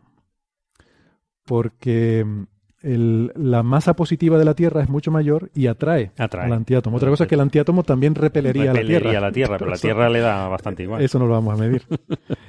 Entonces, ese no sería el experimento. Ahora, lo que sí se ha medido, o lo que sí sabemos, es que la masa inercial de la antimateria es positiva. Porque eso sí que lo podemos ver viendo simplemente como las trayectorias que hacen un campo eléctrico o en un campo magnético. Vemos que la antimateria no se mueve en dirección opuesta a la fuerza, se mueve en la dirección de la fuerza. Lo cual indica que su masa inercial es positiva, con lo cual es el mayor problema que tiene esta cosmología. ¿no? Sí, pero y desde un punto de vista conceptual, ¿cómo es posible que tú puedas llegar a pensar que la antimateria tenga materia, te- sea masa negativa? No, no, no me acabo de. Porque al final de cuentas está formado por los mismos quarks. Bueno, antiquarks, pero viene a ser la misma tontería, ¿no? O sea, ¿qué coño antiquarks? Ni siquiera eso. solo Es que no nos, hemos, no nos hemos metido en la física de partículas. pero Claro. si quiere, ahora hablamos No, un no, poco no, de la no, física no, de no, voy a partículas. ya, que todo aquí ya he hablado pero- demasiado. No, no, no, el que ha hablado demasiado soy yo. Y entonces la No, materia ¿en serio? ¿Cuándo? Y entonces la materia. ¿Dónde sale la no, materia oscura? Aquí, aquí la- todavía no sale la materia oscura. Lo que sí es nuevo del trabajo de, de, de Farms. Es que también mete la materia oscura. Claro, pues la Porque energía esto, oscura la entiendo. esto antes era para la energía oscura. Porque hay repulsión, claro. El trabajo de Farms es para hablar sobre la materia oscura, pero bueno, eso voy a dejar a, a Bernabé y A Bernabé no, a Bea. y a- he hablado a mucho. Bea, vale. Que hablan de galaxias. ¿verdad? Porque hablan de galaxias y tal Ah, también. mi galaxia. Pero no quiero dejar de mencionar que también hay otro modelo que es una cosmología de doble métrica. Se llaman bimétricas, Es verdad. en las que hay, mm, hay eh, manifolds, ¿cómo se dice manifolds en español? Variedades. Variedades. Realidades, ¿no? sí, eso. Vale. Pues que en el universo realmente son dos variedades diferentes, que una tiene masa positiva y otra masa negativa. O sea, como si hubiera dos universos paralelos, por hacernos un poco la idea. Eh, uno en el nuestro habría masas positivas y, en el otro, habría masas Vale. negativas y solamente interactúan por gravedad. Y esto, bueno, ha habido bastante gente que ha trabajado en esto. Sabine Hosenfelder Sí, es una de eso, las que ha trabajado eso en estaba esto. pensando, ¿no? Que ella en Twitter respondió a este artículo que, Y en su blog. que no, que se creía nada. Y se han peleado en su blog, ella y, y Farns. Uy, Está- me está pasaste el link de eso, tío. Con lo guapo ¿Eh? que hubiera estado leerlo. Vea, Bueno, lo ponemos en la véalo, referencia. Sí, sí, lo ponlo, ponlo, porque eso lo quiero leer yo. Yo no lo he leído. Bueno, ha habido di- discusiones A mí con lo que me gusta el salseo. Sí, hay salseo, hay salseo. Porque se ve que los dos tienen un carácter así de interesante, Hombre, ¿no? Para escribir el artículo que ha escrito este hombre tiene que tener un carácter interesante. Pues claro, el- la cosmología esta es interesante porque no plantea los problemas del, del runaway. y eso, o sea, está, eh, como dice Sabine, están, estas cosmologías están diseñadas para que no tengan estos problemas, para que sean más consistentes desde el punto de vista físico. Lo Porque él pasa lo que ha no hecho es un modelo, bonitos, ¿no? pero Un modelo juguete, dice él. Es un modelo juguete. Aunque sí. él diga teoría, esto es modelo y poquito más. Modelo, he hecho un modelito. Aunque le digo teoría de no sé qué, teoría los cojo. Digo, perdón, teoría no. No, que estamos en hora de radio. Sí, por eso te digo. Intenté cortarme. Eh, Teoría naranja, esto no. Yo voy, voy a mencionar simplemente una cosita más y ahora pasamos a este, a este paper. Sí. Y es que a mí me escapa mucho y quiero comentarlo luego con ustedes cuando hablemos de esto. Otra cosa que quería comentar es el teorema de la energía positiva, pero que, bueno, si quieren lo sacamos después cuando hablemos de esto del paper. Eh, desde el punto de vista de la física de partículas, hay también muchos problemas con todo esto, porque la masa de una partícula no solo depende de, de sus propiedades intrínsecas, sino de, o sea, de, de la energía, o sea, las partículas tienen masa por el, el campo de Higgs, eh, pero también tienen masa por sus constituyentes internos. Y, por ejemplo, un protón, y además esto es una noticia del mes pasado, se ha medido la, las energía, o sea, la energía, la masa de un protón, de, de qué, qué contribuciones tiene, de dónde viene. Y resulta que de lo que es masa intrínseca hay menos del 1%. El 99% de la energía del protón viene de la energía cinética de los quarks, Ujú. de los, de los gluones y de efectos cuánticos que lo, eh, que lo componen, o sea, de energías de ligadura. ¿Qué sentido tiene que esas energías sean negativas? Eh, o sea, eso plantea, plantea un problema serio. Eh, tú puedes decir que una masa puede ser negativa, pero que la energía cinética de los quarks que componen un protón sea negativa, Bueno, eh, eso habría que, que aclararlo bastante. Y luego hay un problema que lo estuvo eh, hablando de esto Sean Carroll en Twitter, creo que otra gente también lo ha mencionado, Otro que también. otro que también, que es que la, o sea, en teoría cuántica de campos, tú puedes tener generación espontánea de partículas siempre que eh, la energía sea compatible con la energía que hay en el medio o si es en el vacío con las fluctuaciones que te da el principio de incertidumbre. Si existiera masa negativa, tú podrías crear pares de partículas con masa positiva y negativa que tengan energía total cero infinitamente. Sí. O sea, el vacío estaría creando infinitamente pa- pares de partículas con masas positivas y negativas, ¿no? Y eso, bueno, evidentemente es un problema. Es desagradable, vamos, como concepto, pero... Como, como concepto es un problema grande. Entonces, estos, todos estos son Sí, sí, todos sí. los problemas que tienen estas cosas que este paper que, que hablamos aquí no entra o, o no resuelve, ¿no? Eh, que la gente que ha hecho otras cosmologías más negativas se han preocupado mucho de estas cosas. Este paper en particular no. Claro. Tiene otras cosas bonitas y es más divertido, pero no mm, estas preguntas fundamentales no, no las resuelve. Más bien las, las agrava, diría yo, ¿no? Em, entonces, ¿Y entonces qué hacen en el paper? Pues en mi opinión es una... Ay Dios, Es no, un lo modelo. puedo, no lo puedo un- decir. ¿Qué ha hecho? Es que no lo puedo decir porque estamos... Una ida de olla, puedes Eh, sí, decir. esa, Vale. esa expresión, sí, qué bonita. Que está muy bien, que es algo que dice, oh, pues esta mañana me he levantado y en vez de hablar de los exocinturones de Clark, voy a hablar de... Hmm. Mm, eso me suena. Voy a hablar pon el de una sonidito de, pon el sonidito de Sasca. Sí, si te crees que... Es el de Sheldon, ¿no? El de Sheldon, cuando dice Sasca. vez, ese en vez de hablar de la inexistente relación entre la materia oscura y el cáncer, voy a hablar de... Voy a hablar de una cosmología que me acabo de inventar. Vamos a suponer que existen masas negativas. Pues básicamente lo que me parece, que me parece uh, intelectualmente algo interesante, Pero que pff, poco más. Yo, yo creo que es interesante. O sea, yo creo que es un paper más para añadir a, a esta, a esta serie de Ah, trabajos. no, no, crea más, que hay- crea Claro, más problemas que lo crea que más problemas que lo que resuelve, problema. Bien, bien, pero bueno, pero no está mal. Quiero decir, es un trabajo más como muchos otros que Bueno, ha pero ¿qué, resuelve? yo- Cuéntenlo para la gente que no se lo haya leído. Venga, Venga, venga, calladita, venga. Pues mm, básicamente lo que hace eh, el paper recuerda mucho a los papers de, del estado estacionario, de esas cosmologías de los años 50, 60, y estrictamente lo que hace es un análisis paralelo a lo que era la teoría de estado ¿Has estacionario. dicho paralelos? Parale- paralelo. Ah, paralelo, toda una palabra. Bueno, se puede entender por... No tenemos el sonido de no, ese no lo tenemos. No, no, es que ha sido... es el siguiente que hay Es que el poner. siguiente. Tenemos que ir ahorrando. Bueno, pues eso, que plantea parte de las ecuaciones de campo de Einstein, porque él lo que quiere es, mm, digamos, razonar desde primeros principios, a ver, atacar el problema de la energía y de la materia oscura desde, desde, el, desde el principio. Y para eso replantea las ecuaciones de campo, introduciendo un término de creación continua de materia, es equivalente a la, forma- a la formulación que se hacía en el modelo de esta- estado estacionario. Es que espera, eso, eso enfatízalo porque eso es importante. ¿eh? tela, es decir, en este modelo hay que estar creando continuamente partículas de masa negativa. O sea, este modelo supone que en el espacio se van creando continuamente. Ujú. Sí, Partículas esta, de masa negativa. esta es algo que no incide mucho en el... De Ujú. hecho, tiene una parte teórica que es muy asequible y es bonita incluso por, por eso, porque te resulta asequible y la vas siguiendo. Luego tiene una parte de simulaciones, que es también alguna una novedad de este tipo de artículos, digamos, exóticos. Y, y bueno, la parte de simulaciones para testear la, la teoría, pues soslaya completamente, por ejemplo, la creación que está suponiendo continua de, de, de- de partículas de, de masa negativa. O sea, las simulaciones... eso es porque su simulación es en un volumen fijo. Bueno, si quieres lo discutimos Sí. luego, pero ahí no lo necesita porque el volumen es fijo. Sí, esto crea un problema que no tiene, por ejemplo, la energía oscura. La energía oscura nace de manera natural con la expansión del universo y es lógico que eh, tú tengas más, cuanto más crece el universo, mayor sea la, la energía oscura que tengas.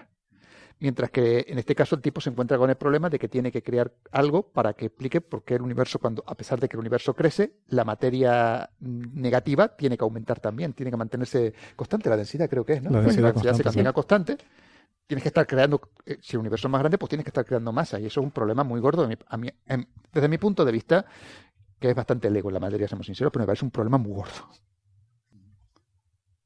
Sí, en en general, eh, o sea, plantea más problemas efectivamente de, los que resuelve. Es quiere interpretar, por ejemplo, la planitud del universo que determina, eh, se determina con el espectro del fondo cósmico de microondas, con la posición del primer pico.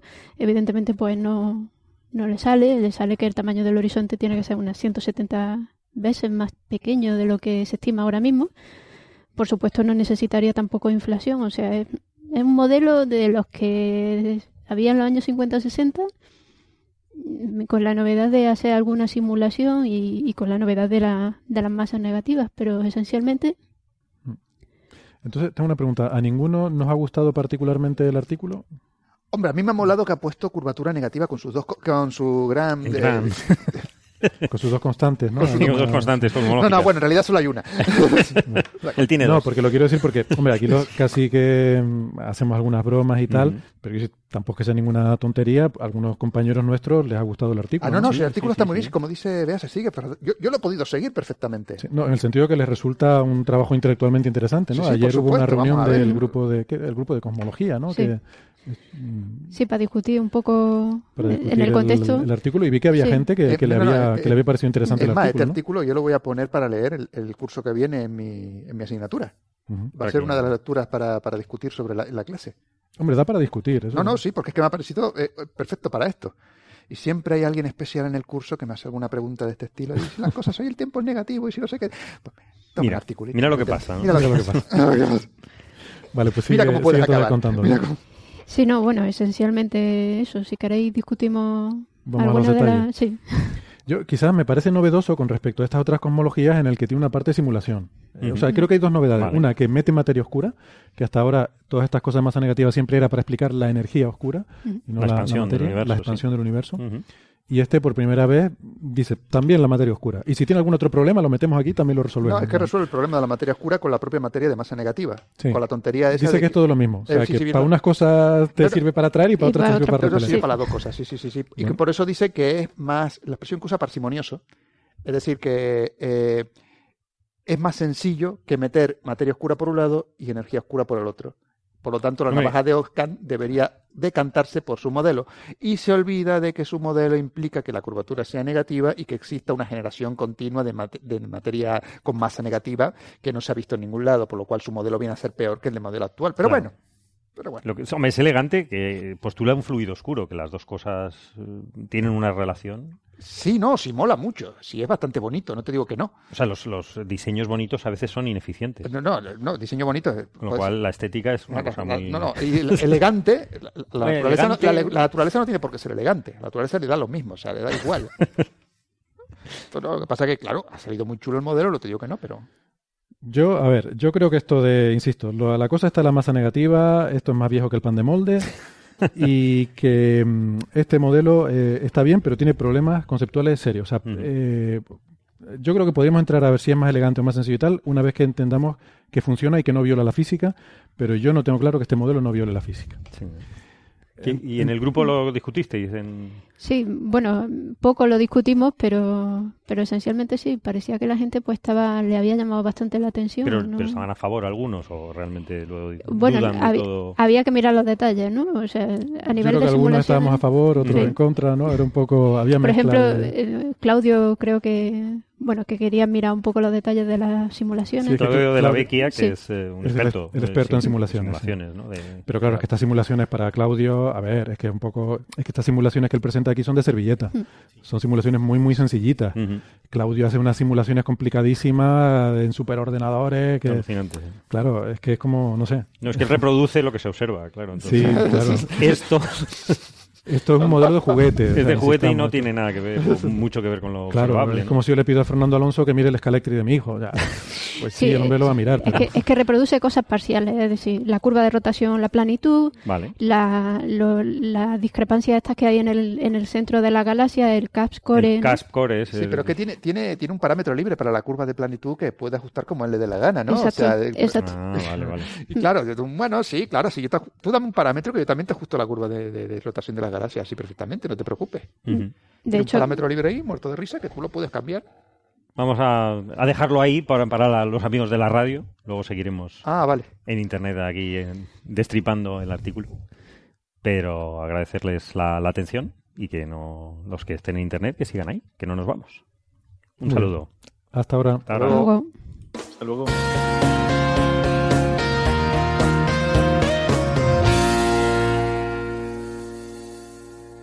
Muy bien. Pues seguimos, seguimos con, con lo de la masa negativa. Seguimos, y si resuelve todos los problemas o introduce unos muy, muy graves. ¿no? Yo creo que introduce problemas muy graves. Sí, ¿no? Y me gustaría empezar por la parte, si quieres vamos por partes. La primera parte del artículo es teórica. Como dice Bea, empieza por las ecuaciones de Einstein, eh, de forma muy sencilla, eh, y, y parte de primeros principios. Eh, y de hecho yo les quería preguntar a ustedes que entienden más de esto. Hay una cosa que se llama el teorema de energía positiva en relatividad general. Hay una cosa que se llaman condiciones de energía. Y esto es meternos un poco en berenjenales, pero ya que estamos en tiempo de podcast ya podemos Sí, ya explayarnos. podemos- ya decir- Bernabé puede soltarse. podemos decir palabrotas. Ay, ay, ay, ay, ay, ay, no me, no me tienten. no, hombre. Y eh, yo voy a decir un par de palabrotas aquí y luego las explicamos si quieren. Pero yo creo que esto viola algunas cosas de la relatividad general.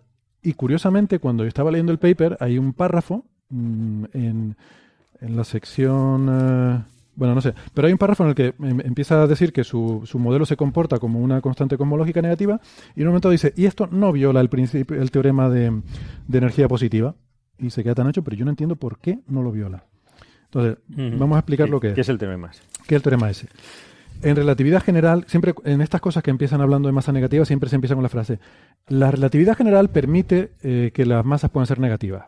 Y dice, bueno, eso es cierto, pero da lugar a problemas. Hay inconsistencias que aparecen.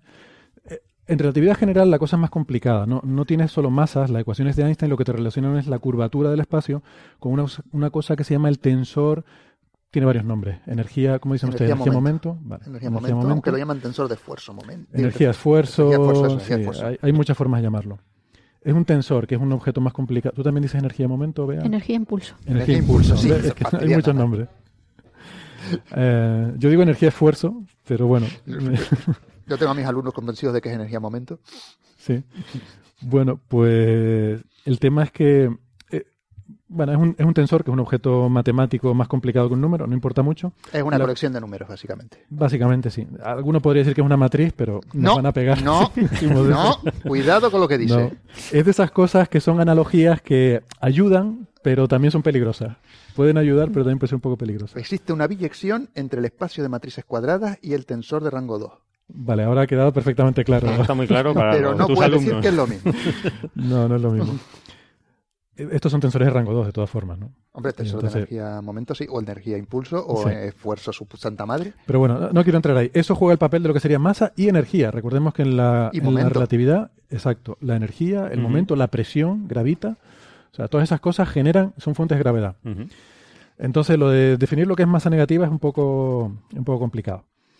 Entonces, la gente, los físicos han, terminado definiendo lo que llaman unas condiciones, eh, lo que llaman condiciones de la energía, que hay tres fundamentalmente, que es una forma de decir, bueno, eh, para muchos de los teoremas o para garantizar que, las soluciones se comportan de forma correcta y que no aparecen eh, inconsistencias o conflictos o paradojas, eh, uno normalmente, normalmente tiene que asumir algunas de estas condiciones que lo que hacen es asegurar de que las cosas funcionan. Eh, entonces, las dos más importantes aquí son la que se llama la condición débil de la energía y la condición dominante de la energía. La condición débil nos dice que eh, una distribución de, de- del tensor, este energía-momento, vista por cualquier observador, porque esta es otra gracia, en relatividad general diferentes observadores ven diferentes valores de esto. O sea que una cosa que tú ves positiva yo la podría ver como negativa. O sea, podría darse el caso de que una masa que para ti es positiva, yo la esté viendo en otro sistema de referencia y para mí sea negativa. Entonces, esto da lugar a cosas muy raras y a veces eh, inconsistentes. Entonces, este primer, esta primera condición lo que nos dice básicamente es que la, em, que la, la masa, energía, momento vista por cualquier observador debe ser positiva. ¿Vale? Esto es una, bueno, es una condición que se impone a veces para que las cosas funcionen. El de la dominante, que es el más importante aquí, nos dice además que no puede haber flujo de energía, mm, a ver cómo lo digo, bueno, que, que no salga del cono de luz, que no, que no se puede propagar más rápido que la luz. Sí, claro. y que no puede haber flujo de energía que se propague del futuro al pasado, cosas así, que parece perfectamente razonable, ¿no? Bueno, pues con esas cosas perfectamente razonables, en base a eso están desarrollados la mayoría de los teoremas en relatividad general y la mayoría de- del análisis que se hace. Entonces, esas cosas no las exige la teoría, pero las imponemos por cordura. Son condiciones de sensatez. No, es que se implica mm, unas conclusiones terribles. Terribles. O sea, y la- las consecuencias sí son muy graves. Exacto. Entonces, son condiciones normales para que la- las soluciones sean razonables. Entonces, hay un teorema que dice que bajo esas condiciones, en particular la de la energía dominante, bueno, la, la formulación del teorema es muy complicada, pero una, y hay muchas formas de, de enunciarlo. Eh, una de ellas, mi favorita, es que, a ver, eh, bueno, primero voy a decir las palabrotas y luego lo vamos traduciendo. Que un espacio asintóticamente minkowskiano tiene que tener una distribución de, de este tensor energía-momento que en todas partes satisfaga la condición de energía dominante. Vale. Entonces ahora vamos, Ahora me traduce. vamos a explicar qué significa esto. Esto lo que quiere decir es que asintóticamente quiere decir cuando te alejas mucho. O sea, si tú tienes una distribución de, de masa, por ejemplo, cuando tú estás muy lejos, el efecto de esa distribución de masa debe ser cada vez menor. De forma que asintóticamente, es decir, cuando te alejas mucho, debes recuperar el estado normal, eh, como si esa masa no existiera. Minkowskiano Vale. en este caso quiere decir espacio plano. Exacto. Minkowskiano quiere decir espacio plano, o sea que no hay efectos relativistas. Que las cosas se comportan sin. No hay efectos de relatividad general. Sí, que no no tiene cosas curvas, que la luz, Curvas. la luz va a seguir línea recta, básicamente, que la geodésica que van a ser línea recta en estos casos. Ujú. Exactamente. Bueno, estamos intentando traducirlo. no, pero bien, bien. Pero sí, sí, yo he hecho palabrotas, las puedes decir tú también, claro que sí. Esto luego no le ponemos pitidos, ¿no? No, Esto, esto lo dejamos esto así. lo dejamos Esto queda así. Para los muy cafeteros. Para los muy cafeteros. Eh, entonces, para que esto ocurra, se tiene que verificar que en todas las partes de ese espacio, cualquier observador vea eh, un tensor energía-momento que, que tenga esa, esa característica positiva de su energía. ¿Vale? De, de ese, bueno, de hecho, hay una parte que me dejé atrás. En realidad lo que dice es que la masa, la masa ADM de esa distribución debe ser positiva. Y es que, como les decía, esto del tensor energía-momento hace que las cosas sean complicadas porque no es un número, son muchos números. Entonces, hay un formalismo que se llama ADM, esto ya es meternos en mucho jaleo, pero ese formalismo permite asignar un número a ese tensor. Es decir, bueno, hay una especie de masa efectiva que podríamos considerarlo como si esto tuviera una masa de tal. Bueno, pues esa masa efectiva sería positiva. Eh, vale, traduciendo esto más, para que las cosas funcionen de una forma razonable, la distribución de energía tiene que ser tal que las masas sean positivas. O sea, esto Vale. es una condición muy fuerte para cualquier cosmología que quiera meter masas negativas. O sea, esto impone unas restricciones muy fuertes. Se llama teoría, teorema de la masa de la energía positiva y es un teorema. Esto no es un principio, no es una conjetura, es un teorema. Esto es matemática. ¿vale? Entonces, saltarse esto no puede. Los teoremas son para toda la vida, como dice aquel. Como todo teorema está basado en unas hipótesis. Entonces, la hipótesis de este teorema es que queremos un eh, espacio minkowskiano en la lejanía, o sea, un espacio plano. Hay gente, como un articulito que tengo aquí que me pareció muy ingenioso, en 2014, unos investigadores que se llaman Mbarek y Paranjapé eh, sacaron un, un artículo en Physical Review D en el que presentan una, ¿cómo se llama esto? Una, una fisura. No, no es una fisura en el teorema, pero una forma de un poco de saltártelo. Y es decir, bueno, eso si tú quieres recuperar un, un espacio minkowskiano, pero sabemos que nuestro universo es un universo de, de Sitter, es decir, es un universo que tiene curvatura porque tiene energía oscura, tiene una constante cosmológica, entonces tiene curvatura. Entonces ellos plantean que te puedes em, saltar un poco el teorema de energía positiva si tú quieres recuperar, eh, en vez de un espacio plano, un espacio con curvatura mm, de de Sitter. Lo cual está bien para la mayoría de la gente, porque nuestro universo es de, de De Sitter. Tiene esa curvatura positiva porque hay una constante cosmológica. Pero claro, aquí, en Eh, este ¿estás seguro de paper eso? de Farns, ¿estoy seguro de qué? ¿De que el universo tiene el- curvatura positiva? No, el universo es plano. Es no, plano, el ¿no? universo vacío, si no hubiera materia, el espacio es de De Sitter, porque es un espacio, si tú pones a cero el tensor de Ah, energía bueno, vale, momento, vale, vale, vale, vale. Estamos haciendo una suposición, suponiendo que el vacío, El vacío. El vacío es de De Sitter. Ujú. Vale, ¿Vale? sí, vale, sí, sí, de acuerdo, de El acuerdo. vacío de nuestro universo es de De Ujú. Sitter. Entonces se puede aplicar, o sea, puedes aplicar la fisura esta y La saltarte fisura, un poquito el teorema de energía positiva, porque lo que quieres es recuperar un espacio de De Sitter, entonces te da una cierta flexibilidad para meter masas negativas. Y eso es lo que alguna gente hace. Y entonces aquí el paper de Farns eh, tiene esta sección en la que dice que no tienen problema con el teorema de energía positiva, pero no entiendo por qué. Y esto está metido en una sección en la que dicen que su universo se comporta como un universo de anti de Sitter, con lambda con eh, constante cosmológica negativa, pero yo creo que esto no es lo mismo, porque se comporta como porque tienes masas negativas. Entonces no es el espacio vacío. El que, su espacio vacío es plano, es, es minkowskiano. Eh, no es de anti de Sitter. Lo que dice es que con su masa negativa el, el- el espacio se comporta como si fuera un vacío de anti de Sitter, con lo cual yo creo que no es lo mismo. Creo que no es lo mismo. Y aparte es anti de Sitter. Total, que no me queda clara esta afirmación. Y esto es importante porque esto o lo aclaras bien o te estás saltando un teorema. Fundamental, claro. Y no te puedes saltar un teorema. esta, esta es mi mayor eh, crítica a esto, ¿no?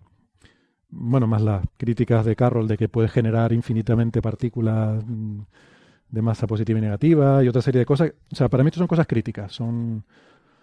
Eh, o sea, son cosas que podrían hacer que, est- que este modelo no sea mm, físicamente posible. Si solo fuera eso. Hombre, si no es físicamente posible, es que ya que sea Es más que- elegante o menos elegante nos da igual. Vamos a ver, o sea, pero, pero para que exista tienes que tener masas negativas, coño. Ya, ya, lo que estoy diciendo. Sí, pero no saltarte teorema. No, sí, Claro. pero pff, eh, no, puede ser físicamente posible si existen masas negativas. Coño, si mi abuela tuviese ruedas sería una bicicleta, no te jodes. No, lo que te quiero decir es que hay cosmologías que se basan en masas negativas, pero no violan otras cosas. Entonces, si Claro. no violas otras cosas. O sea, por ejemplo, el de Fender, que nos metemos mucho con ella, pobrecita, pero es verdad que su cosmología ni produce móviles perpetuos de primera especie, ni produce efectos runaway, ni, Ni, se partículas salta, que salen de la nada. ni partículas que salen de la nada, ni viola teoremas. ¿Vale? ¿No es tan bonito? No, no es tan bonito. ¿No tiene simulaciones de juguete? No. ¿No tiene un tono mesiánico como tiene este paper? No. Pero, pero oye, hay formas de meter masas negativas y no cargarte la física. No tengo claro que este sea el caso. Yo es que eso no lo llamo física. Cuando Bueno. empiezas a meter cosas así y tal, yo ya lo llamo especulación, pero física todavía no lo llamo. Perdón, estoy un poquito purista hoy, lo siento. No, no, quiere decir eh, que no llama física a este paper. Eh, no, y a meter mm, cosas negativas de buenas a primeras que no se sabe si pueden bueno. existir o no, tan, pero bueno, pero Bueno, bueno, es discutible. Hombre, eso es, física- es especulación física. Especulación. Especulación física. Pero bueno. una cosa es especulación física y otra cosa es ciencia ficción. O sea, si, Sí, si, No, y saltarte teoremas que. si violas sin teorema es ciencia ficción. No, es otra, ¿Qué opinas? otra. Yo sospecho que sí, que, que la clave de, tal y como está formulado, la condición de, de- del teorema de la energía positiva, porque es que es una condición que para que da que te da estabilidad a las ecuaciones. O sea, él está haciendo una formulación muy sencilla, porque lo que hace formalmente te presenta, pero luego cuando tienes que resolver la ecuación de la relatividad general, en este caso, que es un caso clásico, esa condición la tienes que cumplir. Y tal como está planteado el problema, no. O sea, aunque encuentre soluciones, que no sé si, si lo que planta es soluciones válidas cumpliendo esa condición, creo que no. Si, no, si estas soluciones no cumplen esa condición, son inestables, o sea, no tiene sentido. No, Desde el punto de vista matemático, esa condición te da estabilidad en las soluciones. Eso me parece Y eso no, no se ve aquí reflejado. O sea, la forma en que presenta el problema es tan asequible que parece que, que cuela. Sí. Pero luego escarba y es verdad que hay regímenes de, de la relatividad especial donde hay gravedad extrema, que ese tipo de condiciones de la energía se relajan, varían un poco, pero son condiciones de gravedad extrema, o sea, gravedad muy fuerte, ¿no? En este caso, creo que no es el caso donde se pueda violar. Y, y yo creo que lo de antidesiter que tú comentas va un poco con la analogía que tú has hecho al principio de, de masa de masas positivas con, el, con la analogía con, con el electromagnetismo, yo creo que esto lo hace un poco por, por analogía, porque realmente no sabe de dónde sale. Como en el caso positivo es un espacio de de Sitter, en el caso negativo es anti de Sitter. Y, pero realmente no, no Sí, esa parte que yo no la entendí, no entendí. Porque Sí. antidesíntesis, pero ¿por qué? Es que de, de- de repente va soltando afirmaciones que no demuestra, que no pone ninguna cita de dónde puede. Y, y claro, te queda un poco así de. Pues sí, yo estoy de acuerdo con eso. Y luego lo curioso es que se hace todo ese todo ese formalismo para decirte que su modelo es equivalente a un espacio de anti y no sé qué. Mete la conjetura de Maldacena, que no la usa para nada, pero la menciona. Y esto es interesante porque de los espacios de anti sabemos que tal y lo de Maldacena y la teoría de cuerdas y se podría aplicar aquí, no sé qué. O sea, hay mucho hand waving, ¿vale? Sí, mucho Sí. Y luego- especulación. Y luego viene la segunda parte del paper, que es divertida también porque es sencillita, que es la de las simulaciones, que no tiene absolutamente nada que ver con lo otro. Y se ha hecho este formalismo matemático basado en las ecuaciones de Einstein, y ahora quito las ecuaciones de Einstein y pongo dinámica newtoniana, pongo masas positivas y negativas, y hago una simulación de n-cuerpos en las que simplemente ah, tengo gravedad, fuerzas newtonianas entre... sin demostrar que de ese formalismo de la relatividad se deriva, Se deriva este la física. Las leyes de Newton. newtoniana que ellos que él aplica Claro. que son las leyes de Newton modificadas porque tiene positivo más positivo es atracción, negativo negativo repulsión, positivo negativo es Que runaway. es runaway, que se escapan a velocidad de la luz. Corre, Lo- corre que te pillo. lo- corre bonito que que, te pillo. bonito Lo- que es español. Lo pone así pero No, no, no lo se explica- saca no de la explica, primera parte. explica, claro. Ujú. No, no, porque claro, es verdad, tiene, tiene que demostrar que de lo que él ha sacado tiene que salir las ecuaciones de, de De Newton. Newton. Sería lo lógico. O si no, dice, bueno, la saco así porque como hay trabajos anteriores donde se demuestra que eso sale, pues entonces no hace falta que yo te largue la chapa con, con la primera parte esta en la que he metido todo el rollo este. ¿no? Y hace unas simulaciones que luego también me dejan un poco frío porque eh, demuestra una cosa, que es la, que la curva de rotación se aplana. Pero hay muchísimas otras evidencias de cómo funciona el universo en las que no se mete. Y por ejemplo, a mí lo que me escama de todo esto, y estoy tentadísimo de hacer una simulación de esta de servilleta, por cierto, no sé si han visto la animación de las simulaciones que presenta. No, no las he No. visto. En las simulaciones tiene un vídeo, Ah, en no. la versión Sí. online del artículo Sí, se verdad, puede ver el vídeo, ¿no? que- que- que había vídeo, pero al final no lo miré. Bueno, pues si miras el vídeo de la simulación de la galaxia, pone un, una distribución de partículas que serían las estrellas y luego una distribución homogénea alrededor de partículas de masa negativa, lo deja evolucionar y ve que se forma una especie de esferita de partículas de masa negativa alrededor de la galaxia, ¿no? Y dice esto es como un halo. Bueno, es muy divertido porque se parece mucho Es como un halo que es donde debería haber materia oscura. donde debería haber materia oscura en sí. por ahí también Por ahí va llega la materia oscura. Llega la materia oscura. Pero es que se parece mucho a la simulación de servilleta que hicimos nosotros para explicar una vez que hicimos un vídeo que está en YouTube, en el canal de Coffee Break, para explicar cómo sería la distribución de materia oscura en el sistema solar. Pues exactamente lo mismo, pero claro, es normal que lo sea porque es más o menos la misma dinámica. Es una masa en el centro, que en aquel caso era el Sol, aquí es la galaxia, y un montón de puntitos alrededor que por simulación de N cuerpos los dejas evolucionar, sale lo mismo, porque es más o menos Claro. la misma la, la misma eh, el mismo sistema que estás resolviendo, ¿no? Entonces, Héctor, ¿esto significa que nos podemos esperar un nuevo artículo en el que salgas tú desmintiendo esto, como has hecho con el anterior, el de... No sé si dará para eso. Ah, dices el del cáncer y El del cáncer, sí. y la Chan, oscura. chan, chan. Challenge accepted. Challenge accepted. Venga, Héctor. No sé si dará, no sé si dará para tanto, O pero una letra, una letra chiquitita. Pa... Yo lo que no sé si Astrónimo Astrophysics te la aceptará, pero... bueno, te voy a, te, te- te pregunto y a ver si a ti te parece que, que sería interesante. Él plantea una galaxia, ¿vale? Pues yo planteo que pongamos dos galaxias y las pongamos a chocar. Oh, oh, oh, oh, eso ¿Por qué? mola. Porque sabemos que cuando dos galaxias chocan, sus halos de materia oscura se fusionan. Sí, de Eso, hecho es donde se ha visto, es una demostración de, de que hay algo, ¿no? Que hay una materia oscura, que no eso mola. es diferente a la materia visible, a la materia bariónica, ¿no? que es diferente. Entonces ahí sí que sería muy interesante. Sería interesante. Bueno, pues si hacemos eso, con su modelo, yo sospecho, si tú tienes una galaxia rodeada de masa negativa y otra galaxia rodeada de masa negativa y la haces chocar, las masas negativas de en medio van a salir expulsadas hacia afuera, Vamos a ver qué pasa. en vez de fusionarse, ¿no? Sí. Sería lo esperable. No lo sé, pero- Bueno, porque es que es bastante complejo, pero, claro. pero yo me da la impresión de que no va, no va a surgir una fusión de galaxias. ¿eh? Bueno, podemos hacer la prueba. A ver, con una simulación de servilleta como las que hace él no debería ser difícil de hacer. Sí, sí, sí, sí, sí. Vamos a ver, porque Eh. algunas se perseguirán entre sí hasta el infinito. Algunas harán un runaway. Runaway tiene que ser espectacular. Eh, eso va a molar. Pues ¿eh? podemos probarlo. Él dice que en su simulación apenas ve partículas con runaway. No, no sé por qué. Pero Hombre, no, porque Pues está han ido. partiendo, no Se sé han ido. Han, han desaparecido, claro. Pasa el tiempo y se han ido a la velocidad. Hombre, no, pero si tienes la galaxia ya formada. Es que ahí ya tengo yo un problema. Es que hay una especie de separación de dominios, ¿no? Porque Sí. queda la parte de materia positiva queda dentro y la otra, no sé, igual hay algo ahí de, de No, separación estoy- que hace que no se mezclen, ¿no? Esa otra pregunta que me surge, si el espacio está continuamente creando masa negativa, aquí ahora mismo está creando partículas. Cuando una de esas pasa por mi cuerpo, se desintegra con una de mi cuerpo. Eh, no, porque la de tu cuerpo tendría que salir corriendo, ¿no? Saldría corriendo, Ah, no saldría puede porque corriendo. está unida. Bueno, la cuestión es que pierdo partículas. Quiero decir que nos vamos evaporando. O sea, toda cosa hecha de materia positiva se va evaporando por la aparición de masa negativa. A no ser que haya espacio. dominios donde solo mande la masa positiva y zonas donde esté solamente la masa Mm. negativa y la masa negativa solo existe en el vacío. Pero en su espacio, modelo de esto es una propiedad, esto es una propiedad del espacio. El tensor de creación está definido en todo el espacio. Oye, tensor de creación, De eso de creación. Tensor de creación, eso ha molado un montón. eso ¿eh? mola mucho. ¿no? Sí, sí, sí. O sea, vale, de acuerdo, que el artículo es una porque digo, el artículo no es tal, pero, pero eso del tensor de creación, oye, eso, eso para premio Nobel, ¿eh? Sí, yo no sé si quieren comentar algo más sobre No, el yo artículo. ya A creo mí que hemos me- estado mucho, ¿eh? A mí no me gustó mucho. Sé que hay gente que le ha gustado. ¿eh? No quiero tampoco decirle a los oyentes que esto es una tontería. No, No, es una tontería. eh, es interesante, pero, Pero los problemas que plantea está bien porque habría que resolverlos. habría que resolverlo. Pero no es, Y si no se pueden resolver, pues bueno. pero no es correcto decir que ha resuelto la cosmología. no, no, No, la ha resuelto yo creo que se ha apresurado porque esto necesita más trabajo, mucho más trabajo, si, si realmente resulta que. Porque es que tiene una gran cantidad de problemas y Yo creo que se ha Y hay- apresurado la prensa, ¿eh? porque el artículo de él tampoco está tan mal. O sea, Mm. a mí no que me no. gusta el tono. El tono No, del no, y- artículo... y el tono, no, o sea, esto no estaba publicado en Astronomy Astrophysics. No, yo creo que sí. ¿eh? No, no, no, eso me lo mandan a mí de, de- Bueno, en realidad yo dejo pasar cualquier cosa ahora que lo pienso. No, pero yo creo, mí no yo habría pasado está- así. Le digo, pon una, una cita de Cedrés y tal, y habría pasado ahora que lo pienso, sí. Pero...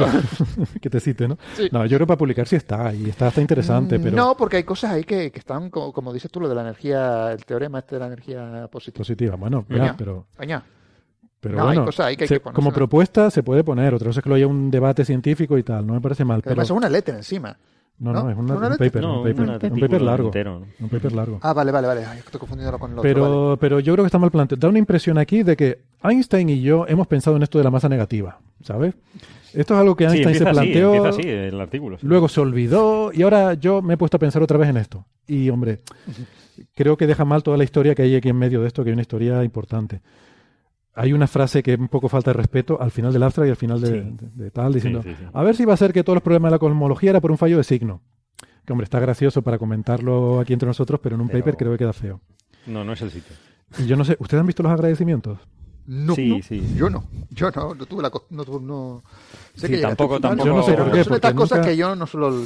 Nunca miro. No suelo elegante, mirarlas, ¿no? no suelo mirarlas, a menos que miro- esté esperando que me agradezcan a mí, y en ese caso siempre me llevo una decepción, eh, pero Nunca miro los agradecimientos, pero normalmente se agradece a la agencia financiadora, al ministerio de no sé qué por darte Mm. el dinero, a y el fulanito que te ha leído la el manuscrito antes de mandarlo Bueno. y al referir si acaso.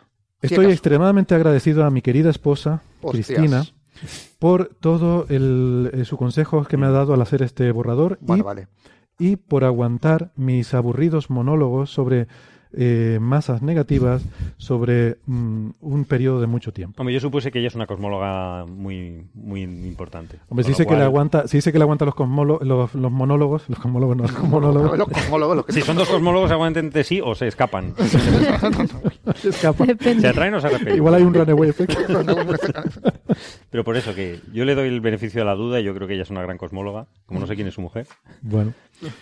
Y, el agradecimiento no me parece. Pero bueno, oye, puede agradecer a su mujer, ¿no? Hombre, Como no, sí, hombre, a su pareja, como en los Oscars, ¿no? Es, es que suena a la de los Oscars. Sí, los gracias a mi familia que me ha aguantado estos años. eso cuando te dan un y Oscar, ¿no? tal. Cuando Suena a agradecimientos de un TFG, de un trabajo de fin de grado. Sí, Todo el mundo Sí. tiende Sí, a poner sí. estas cosas y dices, "Uy, no es de protocolo. Sí. Y voy a hacer un poco de falacia dominem in- inversa, porque esto yo creo que también sale en muchos medios de comunicación como investigadores de Oxford dicen que, y a ver, investigadores de Oxford eh, es un investigador y, y vamos, que no es que sea el prestigioso cosmólogo, no es Avi Loeb, que mira que aquí a veces hablamos de Avi Sí, Loeb y tal. con él. Al fin y al cabo es un tío que tiene un currículum brutal, brutal, que, que cualquiera de nosotros, vamos, eh, nos deja enanos a su lado, ¿no? Este chico es un chico joven, es un postdoc. eh, Ah, ah, ah. que no es experto No, en bueno, este campo, que es una cosa que le que ver, gusta ¿no? y tal, y le interesa y estudia en esto, bien, eso no quita nada, pero lo pongo como contraposición y tiene un currículum discretito, o sea, que no es que sea... No, no, vale, vale, pero es que, es que, es que el problema es que ahora me he vuelto yo totalmente, ¿cómo se dice esto? Prejuicioso. Después de esto, porque es que No. me- se me ha venido a la mente ciertas personas que conozco y yo digo, "Uh, y ya he clasificado a este pobre hombre con esa, dentro de esas personas que ya conozco. No, no lo digo, a ver, no lo digo por decir que es menos interesante por ello que es un postdoc joven y que no sea No, no, experto no, en no, esto. totalmente. Trabaja, Ya, ya, yo- yo- ya me trabaja totalmente, o sea, trabaja en cosas de observaciones de radio de galaxias. Es por decir que, que no es su tema y tal. Lo digo para oponerlo a la falacia de investigadores de Oxford. A ver, por es tanto, que yo me lo imaginaba totalmente al revés. Yo me imaginaba un señor mayor que ya estaba un poquitito para allá, poquitito gaga, y he dicho, pues ya ahora digo lo que me da la gana porque ya yo lo valgo. Y he pasado tantos años aguantando mierda y Pues ahora sí, no tengo que pedir más financiación Parece- y tengo que pedir nada, lo estoy ya sentado. Y en mi trabajo estoy bien y ahora largo esta burrada. A ver quién me dice que no. Bueno, a lo mejor necesita esta exposición mediática para conseguir su próxima postdoc, así que vamos a darle Vamos un poco a, de solidaridad. vamos a ver y vamos a seguir Hombre, vamos a ver, ha salido en los periódicos y ha dicho, Claro. no, se ha resuelto esto con masas negativas. Ha salido en. Vamos a seguir esto y a ver qué- hasta dónde llega. Pero vamos, sí, el, art- el artículo no, no parece... Parece que tiene muchos problemas. ¿no? Tiene Y muchos menos que lo problemas. resuelva, pues no tiene demasiado valor, pero bueno. Como idea interesante para dejarla ahí y a ver qué sale de eso, bueno, está bien, pero, pero no ha resuelto la cosmología ni, ni, ni- No, no. ni nada. Bueno, ¿por qué no bajamos a la Tierra y a los seres humanos más cercanos? ¿Para qué Y- eso? No, ¿no? no. Y dejemos las, las especulaciones matemáticas. Claro, hablemos de cosas que hayamos visto. Claro, venga, venga, Ignacio. Creo que había algo, un descubrimiento nuevo, ¿no? Sobre la El ADN, Pues ¿no? sí. Que se, se transfiere por las mitocondrias. ¿Cómo es Ah, bueno, sí, el ADN sí, pero eso también Claro, es claro. una cosa, también es una cosa muy misteriosa. O sea, es que si no vamos a poner aquí, son cosas muy pequeñitas que hay que Pero verlas. se puede ver y medir y, y tocar. Y coger, que se ha llegado a agarrar el ADN. ¿eh? Ajá, a ver y cómo es. separar las hebras así de for- por tracción. Eh, en este caso, lo que ha pasado es que se ha confirmado algo que se sospechaba desde hacía tiempo. No era la- lo más aceptado, de hecho no se estudiaba normalmente en la carrera, pero se sospechaba. Y es que el ADN de las mitocondrias puede pasar por vía paterna a los sucesores. Y ahora vamos a desglosar esto que no es tan complejo como lo que acabáis de decir, pero igual alguien pues ha dicho mitocondrias o, Muy o bien. qué, qué es todo eso. Venga, venga. Sí. Entonces, Mitocondrias de De Sitter. Ma- ¿qué seguimos es seguimos una- con las palabrotas. ¿Qué es una mitocondria? Sí. Una mitocondria es un orgánulo celular, está dentro de nuestras células y tiene una función, en este caso, la respiración celular. Porque nosotros respiramos con los pulmones, pero las células tienen que producir energía, bueno, transformarla. Y ello lo hacen en estas, estos orgánulos, las mitocondrias, a través de una cosa que se llama fosforilación oxidativa. Con el oxígeno oxidan compuestos y acaban, pues, generando la energía que va a necesitar la célula para sus procesos vitales. En principio, dentro de una célula hay unas 500 mitocondrias y es la base de que funcionen como funcionan prácticamente todos los organismos. Y la cosa es que las mitocondrias tienen una propiedad bastante interesante, que no son como el resto de orgánulos que podemos encontrar en nuestras células, no son como, como un centriolo o como un retículo endoplasmático, cosas que nuestra célula produce por ella misma, sino que son como organismos que han entrado dentro de nosotros y han decidido vivir con nosotros, pero no son propiamente humanos, por decirlo así, aunque se han vuelto. Es una simbiosis, en concreto una endosimbiosis. Nos remontamos hace muchísimo tiempo ya, para los de mi generación, con Lynn Margulis, que es una científica relativamente conocida, que luego, bueno, pues tampoco recomiendo mucho algunos de sus trabajos porque se les fue la cabeza, como, como habéis comentado. Sí. Un científico que ya pasa. con su edad empieza a teorizar cosas que no tocan, hablaba de Gaia y de cosas un poquito Uy, la metafísicas. Virgen, la Mm. Pachamama. Pero también, perdón, No te, ¿Me metas, escucho bien? no te metas con la Pachamama. La la Pachamama. vamos a Dije, uy, la Virgen, la Pachamama, comenté. Cuando- cuando- Entonces, el- la cosa es que planteó que las mitocondrias y los cloroplastos, los orgánulos que en las plantas y las algas pueden transformar esa energía del sol en energía para la célula, podrían haber sido en un primer momento bacterias o arqueas que se encontraban fuera y que se habían juntado con una célula que estuviera por ahí existiendo, que se hubieran metido dentro y aprendido a vivir con ellas. Y generación tras generación iban pasando de una célula a otra, dividiéndose de forma independiente. Sea, una célula crea sus gametos, sus óvulos y sus espermatozoides, y ellos van a pasar la información del padre o de la madre. Pero dentro de esos óvulos hay mitocondrias que se dividen por su cuenta y se reparten entre las células que va a resultar de esa división del óvulo del espermatozoide, bueno, de los gametos anteriores. Entonces, esto es una idea muy chula porque se ha confirmado que, que es muy posible. De hecho, hay organismos que a día de hoy podemos observar cómo interiorizan. ¿sí? Pero, perdona, eh, Ignacio, eh, me ha quedado una duda. Entonces, las mitocondrias, en una célula diploide normal, eh, no, no en, no en gametos, ¿las mitocondrias se, se dividen por sí mismas? ¿O se...? Ah, vale, vale. O sea, puede Es que ocurrir eso en es una, algo cel- muy chulo. Ajá, en una célula, se están multiplicando las mitocondrias ahí dentro. Las mitocondrias se dividen de forma independiente, exacto. Ajá, Es que curioso. eso, eso es muy guay. Entonces, tienes un número de mitocondrias, hemos dicho que de media unas 500, pero hay algunas que van pues eliminándose por distintos mecanismos celulares y otras que van dividiéndose para mantener un número más o menos constante, una homeostasis. No todas las células además tienen el mismo número de mitocondrias. Suelen estar presentes en todas menos en los glóbulos rojos. Sabemos que son células un poco raras, no tienen núcleo, no tienen mitocondrias, no les hace falta. Llevan oxígeno y poco más. Eh, y lo que estaba comentando, hay un tipo de babosa marina que es capaz de integrar en sus células los cloroplastos de las algas de las que se alimenta. Es un tipo de endosimbiosis muy burda, pero bastante interesante para ver cómo todo esto que Lynn Margulis se planteaba en su momento y después ha seguido investigando tiene un sentido biológico. Entonces, ¿qué es lo importante de todo esto? Que hasta ahora se creía que el ADN que había dentro de esa mitocondria, el ADN que definía esa mitocondria para que se pudiera dividir por su cuenta, se heredaba solo por las madres, porque el las mitocondrias solamente se preservaban en el óvulo. Las mitocondrias que había en la célula del espermatozoide se eliminaban al llegar al óvulo por determinados mecanismos, por ejemplo la endonucleasa G y otras cosas que bueno, pues se pueden mirar y están estudiadas. De tal modo que si O sea, o se sea, espera, espera, espera. Es que estoy, esto, esto todo es nuevo para mí. O sea, que las mitocondrias que hay en el espermatozoide, que son los pulmones del espermatozoide, una vez que se produce la fecundación, se eliminan. Sí, normalmente no llegan a introducirse en el citoplasma, pero cuando se introducen hay mecanismos para eliminarlas. Ajá. Y hasta ahora er- esto era tan rotundo que se creía que no había mitocondrias paternas en ningún cigoto y por lo tanto en ningún organismo.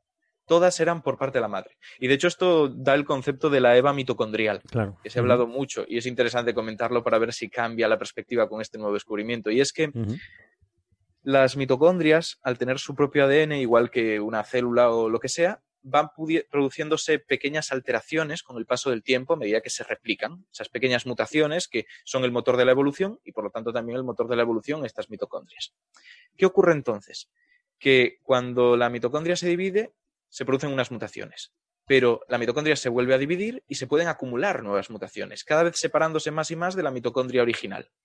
Esto significa que podemos estudiar cuál es la secuenciación, el ADN de tu mitocondria y de la mitocondria de la gente de tu entorno y ver cuánto se parecen entre sí, ver cuánto les ha dado tiempo de cambiar. En función serán más parecidas cuantas menos divisiones se hayan producido desde la mitocondria de tu antepasado que decidió pasar al óvulo, que pasó al óvulo, que pasó al siguiente óvulo y hasta ti. Entonces estos son lo que se llaman haplogrupos. Los haplogrupos van poniéndose como capas de cebolla. Tenemos un pequeño grupo que se parecen mucho, luego se juntan con otro grupo que se parece un poco menos, y así vas haciendo como una especie de, de organización que te remonta hasta el, el grupo más general. O sea, acabas descubriendo qué haplogrupo es el que se parece más al antepasado común de todos ellos. No sé si me he llegado a explicar con el tema, es un poco... Vale. Pero Entonces, esto nos ha permitido en principio remontarnos, suponiendo que además solo se transmiten por madres, hasta nuestro antepasado común femenino más antiguo. Y se databa que podía estar en 200.000 años de antigüedad, ahora hay cálculos más conservadores que dicen que son unos 90.000, y en concreto en el África Oriental. A esto se le llamó la EVA mitocondrial, fue un nombre que le puso la revista Time, o sea, no es un nombre oficial de los estudios, pero bueno, era muy interesante porque permitía estudiar además las migraciones humanas. Porque, por ejemplo, si tú ibas al lugar donde supones que la especie humana lleva existiendo más tiempo, verías que entre sus organismos, sus distintos individuos, sus especímenes, les ha dado tiempo de alterar sus mitocondrias mucho más, porque han tenido más tiempo. Pero en cambio, los que estén en lugares separados han ido pasando por lo que se llaman cuellos de botella. No todos ellos, no toda la población inicial migró, migró una pequeña parte, con sus pequeñas variantes, con lo que las variantes que se produjeron a partir de ahí partían de menos variabilidad genética con lo que había una menor diferencia entre todos sus organismos y todos sus haplogrupos. Con lo que los grupos de personas pequeños en zonas remotas del globo sabemos que tienen menos variabilidad mitocondrial y podemos asociarlo con que están más separados a nivel migratorio de ese origen. No por espacio, sino por tiempo que han estado peregrinando y por número de pasos de cuello de botella, etcétera, etcétera. Entonces es algo que ha tenido un Claro. valor súper importante. ¿Y para- cómo, para cómo- estudiar todo cómo esto afecta? ¿Se sabe cómo afectan a estos estudios esta, esta- este diferente paradigma? Es decir, ¿Que ¿Cómo afecta? Vale, porque esto es lo que, lo que ahora hay que comentar. sí, sí. Estos estudios lo que han dicho es todo lo contrario. Han dicho, vale, ya se sospechaba un poco que podían pasar por línea paterna por el motivo que fuera, porque no funciona la endonucleasa G o lo que sea. Pero es que ahora ya se ha comprobado. Se han hecho estudios donde se ha encontrado Ajá. que hasta 17 individuos de tres familias distintas acumulan herencia eh, mitocondrial del padre. Del padre, vale. Esto en principio genera 17 muchas más individuos dudas. de, está- de sí. muchísimos. o sea, 17 individuos de una muestra muy grande. O- No, mm, esa es la cosa. Realmente, de hecho, ahora no se puede hablar de cuál es la proporción de individuos que pueden haber heredado mitocondrias de su padre a nivel po- poblacional. Son a nivel de una muestra muy poco representativa, porque es un estudio eh, que se llama explicativo. No exactamente, pero para entenderlo. Tenemos dentro de los estudios a nivel de medicina y de este tipo de ciencias los explicativos y los pragmáticos. Los explicativos eh, parten de muestras muy poco reales.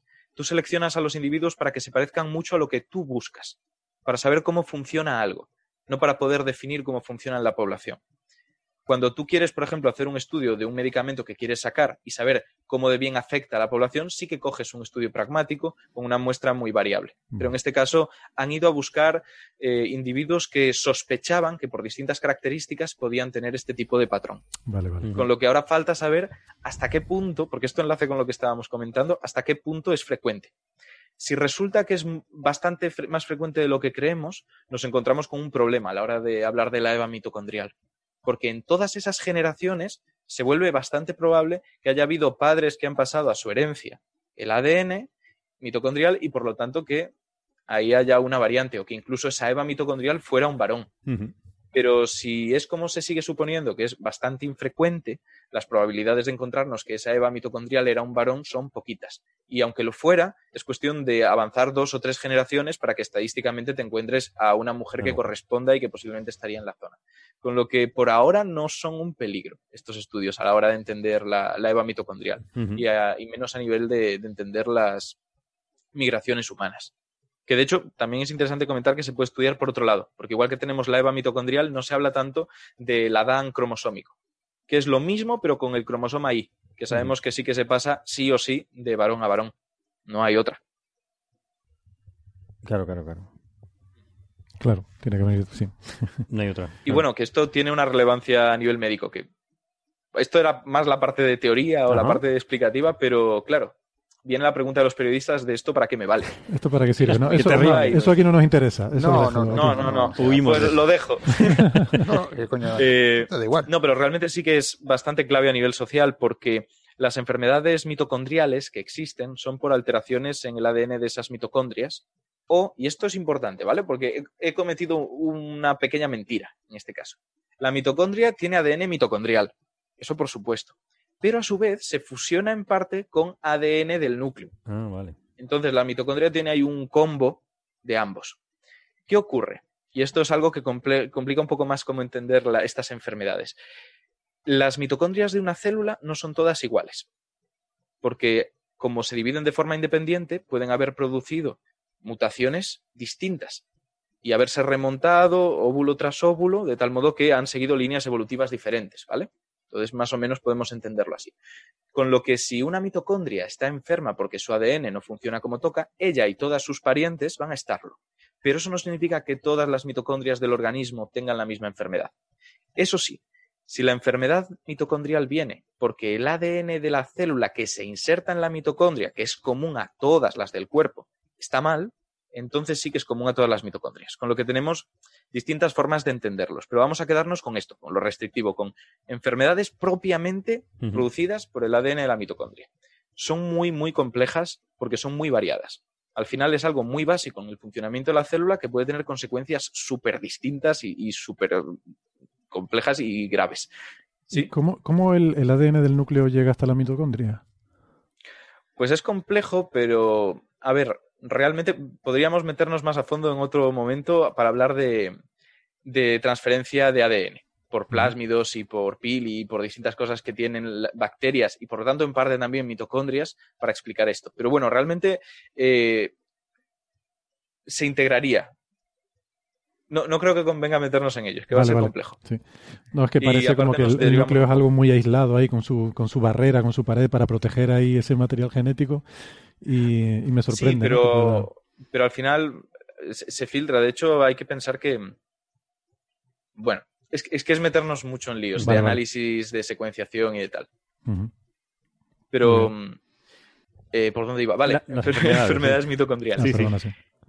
No, no, es, que es interesante, pero que creo que igual más a fondo en otro momento, porque hay distintas formas en las que el ADN puede verse envuelto en, todo esto. Bueno, entonces, si la mitocondria como, como industria de esa célula, como productor de energía, no funciona, podemos tener problemas en prácticamente todos los órganos, pero sobre todo nos lo encontramos en el cerebro, sistema nervioso y los músculos, con lo que acabamos teniendo problemas muy importantes en el desarrollo de esa persona totalmente distintos, además. Podemos tener gente con sordera, con, ceguera, con problemas del neurodesarrollo a nivel de psicomotricidad, eh, personas que acaban perdiendo la movilidad. Y es bastante variado. Y claro, la forma de enfrentarlo es muy compleja. No tenemos medicamentos que puedan corregir eh, las alteraciones del ADN de una mitocondria. Lo único que más o menos se plantea es conseguir detectar que una persona tiene una enfermedad mitocondrial y a la hora de que tenga hijos, poder, poder editar el cigoto, poder editar el resultado de la fusión de su óvulo con el del padre o incluso en la fase previa donde están óvulo y espermatozoide por separado. De distintas formas. Lo principal es lo que se llama eh, la técnica que, bueno, en principio tendría tres padres el hijo. Se ha hablado bastante en las noticias de esto, está aprobado en algunos países, en otros todavía tiene su, su problemática, y consiste en, eh, si el problema está en las mitocondrias del óvulo de la madre, lo que podemos hacer es coger un óvulo donante, extraer el núcleo, insertar el núcleo del óvulo de la madre y después fecundarlo con el espermatozoide del padre. Con lo que tendría ADN nuclear de los padres directos y después de esa madre de acogida tendría la mitocondria. Luego esto se implantaría en el útero materno de la madre que realmente pues, quiere tener ese hijo y en principio se desarrollaría de forma normal como cualquier otra fecundación in vitro. Es lo más clásico, pero bueno, al final, como son piezas y podemos jugar con ellas, otra opción sería extraer esas mitocondrias que funcionan mal y poner otras o incluso intentar eh, utilizar CRISPR, que ya hemos hablado alguna vez. Eh, en China seguro, que, hay alguien haciendo eso ahora mismo. Pero entonces eh, ya no hace, no haría falta tres, tres personas, ¿no? Tres padres. Con, el padre y la madre. Hombre, en principio podría plantearse eso. Pero más que nada porque si sabemos que las células están de alguna forma inhibiendo las respuestas de protección ante las mitocondrias del padre, nosotros podemos intentar emular eso. Y entonces insertar mitocondrias exógenas con muchísima más eh, facilidad. Alotópicas se llaman. Están en lugares extraños. No están donde toca, que es el óvulo de la madre, pero tú las traes de fuera. Y esa es un poco la genialidad de todo esto, que si realmente lo que se sospechaba y ahora se ha confirmado es cierto, que parece que sí, puede empezarse a hacer líneas de investigación al respecto que cambien y expandan bastante cómo se entiende el tratamiento de estas enfermedades. Enfermedades que además parece que no, pero al final afectan a más personas de las que creemos, porque habiendo tal variedad de ellas, es relativamente, relativamente fácil que acaben heredándose, por un lado o por otro. Vale, vale. Curioso, muy sorprendente esto de las mitocondrias. Muy chulo, yo siempre lo veía en los se estudios. Ha como una de las noticias científicas del año, y si no del año, incluso de la década, porque para medicina es una revolución. O sea, llevamos todo, toda la carrera y la formación después escuchando las enfermedades mitocondriales se heredan de la madre. De hecho, por ejemplo, en el MIR, si en una pregunta te hablan de enfermedad. sí. sí. por eso, en el examen tú por si acaso pon lo de, lo que de la madre, de la madre. Yo, de la madre, yo en el examen de la madre, porque es lo que comentaba, si en el enunciado te sugieren que hay una enfermedad mitocondrial y que la madre está libre y es el padre el portador, tú dices, el niño está sano. Y no hay duda, vas directo. O sea, hasta ese punto era un dogma central que ahora pues se ha caído para bien, porque es muy, mucho más interesante todo. Mm. Sí, yo la noticia la he visto pasar mucho en, las redes sociales, mucha gente comentándola. Lo que pasa es que me faltaba un poco este, ¿no? Este background, este, ¿cómo se dice? Esta explicación eh, para, para poderla entender, ¿no? Muy chulo. Mm. Muy bien. Pues si quieren, ya acabamos con más cosmología. Más cosmología. Sí, ¿no? Bea nos había propuesto un, estudio del universo simétrico CPT. Eso, ¿Eso cómo es? ¿Eso es un universo y un antiuniverso? Eh, casi. Ahora, ¿Puedo, decir una cosa? esto, o sea, todo el impacto mediático lo ha tenido el paper del que estuvimos hablando, este, eh, antes, el de Farms. Pero este de que, nos envió Bea, a mí me parece mucho más interesante. nadie, Está, nadie está hablando de este paper y a mí me eh, parece mucho mejor. O sea, que la gente que, que se esté quedando dormida ahora, que no, que, que que atiendan un poquito, que, ahora esta, parte, esta parte está bien. Pues esto eh, os envié en principio una letter, pero parece que la letter va a, va acompañar también de otro artículo donde se desarrolla un poco más la, la idea ¿no? de, la letter. Eh, tiene tres autores y el último es Neil Turok, que creo que ya habéis hablado por aquí. Hemos hablado unas cuantas veces, sí. Pues eh, la idea, como al decir Turok, eh, sale universo cíclico y, en parte pues eh, tiene que ver con eso, ¿no? Aquí estuvimos hablando de un modelo espirótico que proponía de un universo cíclico y tal. Es que este fue uno de los que firmó un artículo que fue muy controvertido en, creo recordar que es Scientific American, que en el que ponía junto con una estudiante y, y Avi Loeb, si no recuerdo mal, eh, criticaban la inflación diciendo que era una teoría no física porque, porque no era testable, porque básicamente cualquier cosa que tú pudieras observar podías apretar un poco los tornillos de la inflación y te lo predecía, ¿no? Y entonces, eh, luego eso, bueno, pues tuvo una respuesta, claro, pero eso era para, digamos, un poco vender su modelo alternativo que era bastante complicado, con un universo Fénix, eh, que pasaba por un ciclo infinito.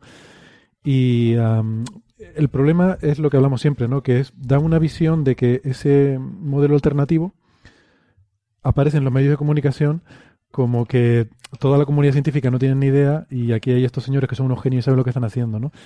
Y es un poco lo que pasó también en el artículo de la materia oscura de Hosenfelder y, y McGaugh. Y y esta- estos artículos así que salen en... Por eso creo que fue Scientific American, pero no estoy seguro, que me parece que ya ha hecho Sí, un par sí, de sí. líos de estos, ¿no? Sí, creo que, que creera- creo que era con Paul Steinhardt, Ah, Steinhardt, sí.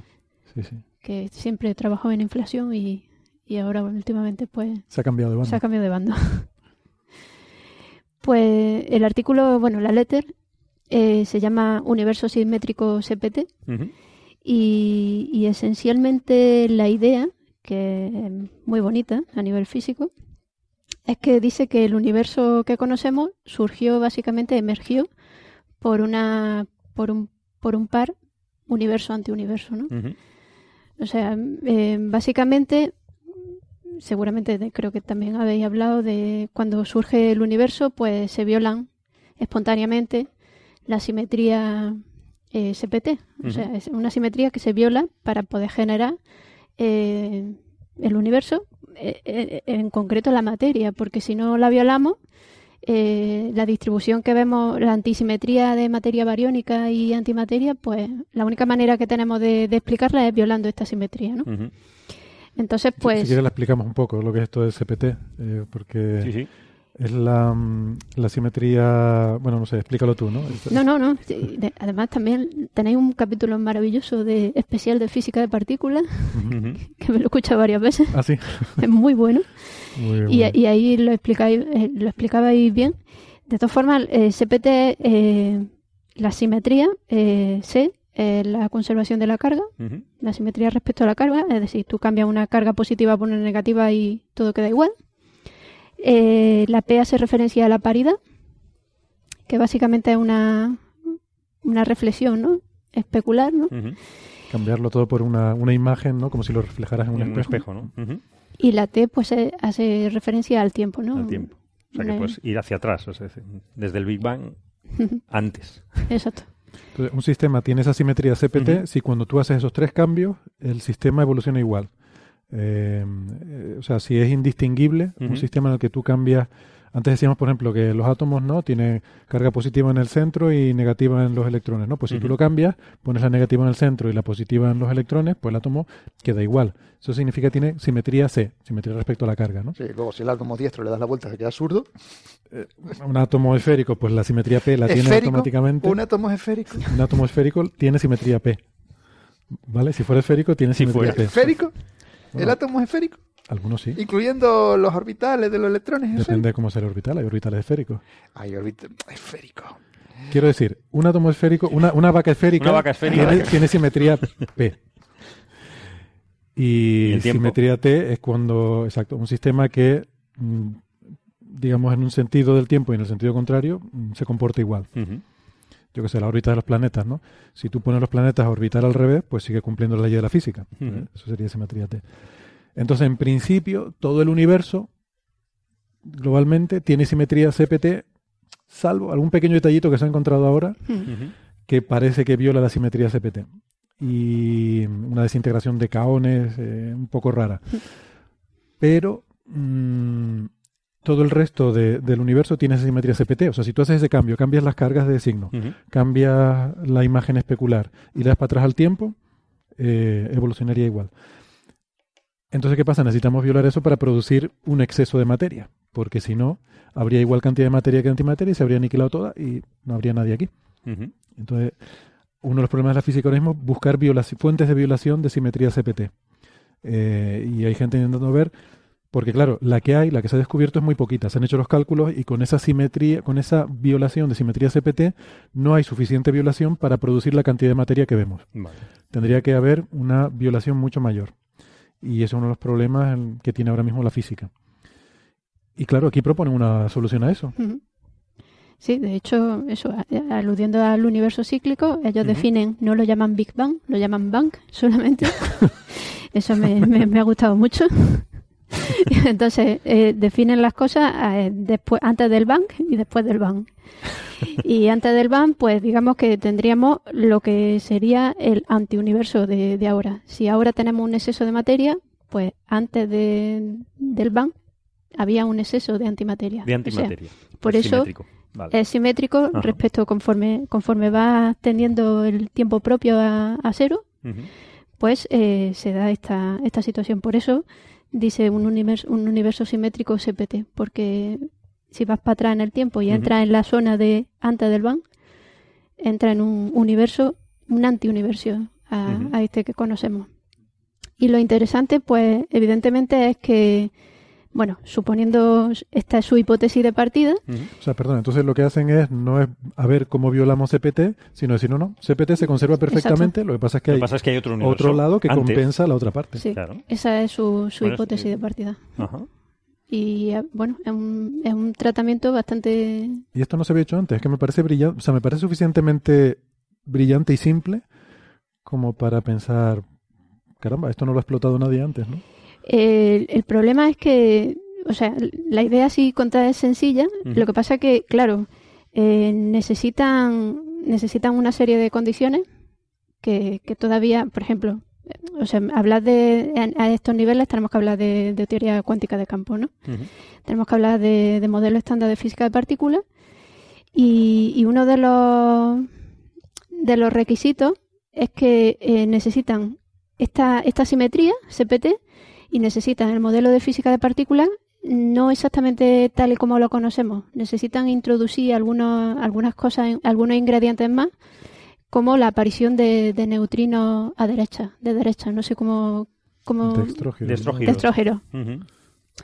entonces, pues esto es algo que todavía no, no se ha medido, no se sabe. eh, es una extensión posible de- del modelo de física de partículas y se cree que tienen que existir porque si el neutrino tiene masa, y hay experimentos que ponen una cota a la masa del neutrino, pues, eh, o sea, tienen que existir estos, estos neutrinos de estrógiros. Es una predicción de esta teoría. Sí, bueno, es una predicción, es un requisito, Un requisito para que funcione. y, y claro, y los predice, evidentemente. Claro, claro, claro. claro. Vale, vale. si ¿Y hubiese poca gente de derecha, encima tiene que meter. Uh, perdón, No, pero estos son neutrinos, ¿no? Aunque bueno, algunos serían, neutrino y antineutrino serían la misma partícula, ¿no? Algunos Sí. serían de Majorana. Sí, sí, de hecho tienen que ser de Majorana. Eso es eso es otra de las cosas. Tienen que ser eh, neutrinos de Majorana. Todos estos nuevos, ¿no? De- cuatro nuevos, tiene que haber.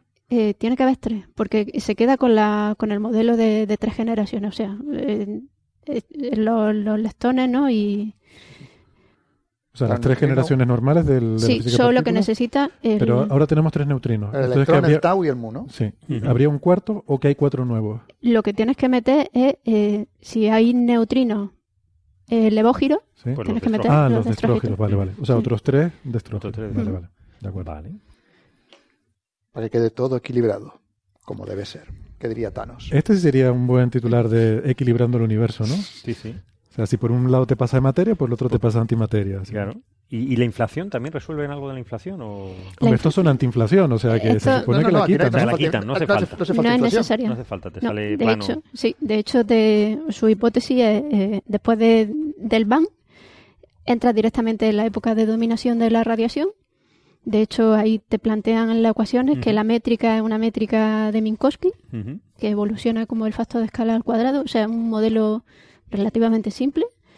Y con eso, pues ya son capaces de generar, eh, o sea, meten esta simple métrica para dar cuenta de las observaciones, de las observaciones, de lo que podemos deducir del fondo cómico de microondas, o sea, un espectro angular de, o sea, una- una- un espectro de, de perturbaciones escalares, o sea, básicamente densidad, que es casi invariante de escala, o sea, todo este tipo de cosas, eh, con ese simple modelo de, de la métrica, con esa métrica minkowskiana, en la época de dominación de la radiación, te resuelve. Porque, claro, ellos dicen, no necesitamos complicarlo más porque perturbaciones vectoriales no hemos visto, perturbaciones tensoriales tampoco.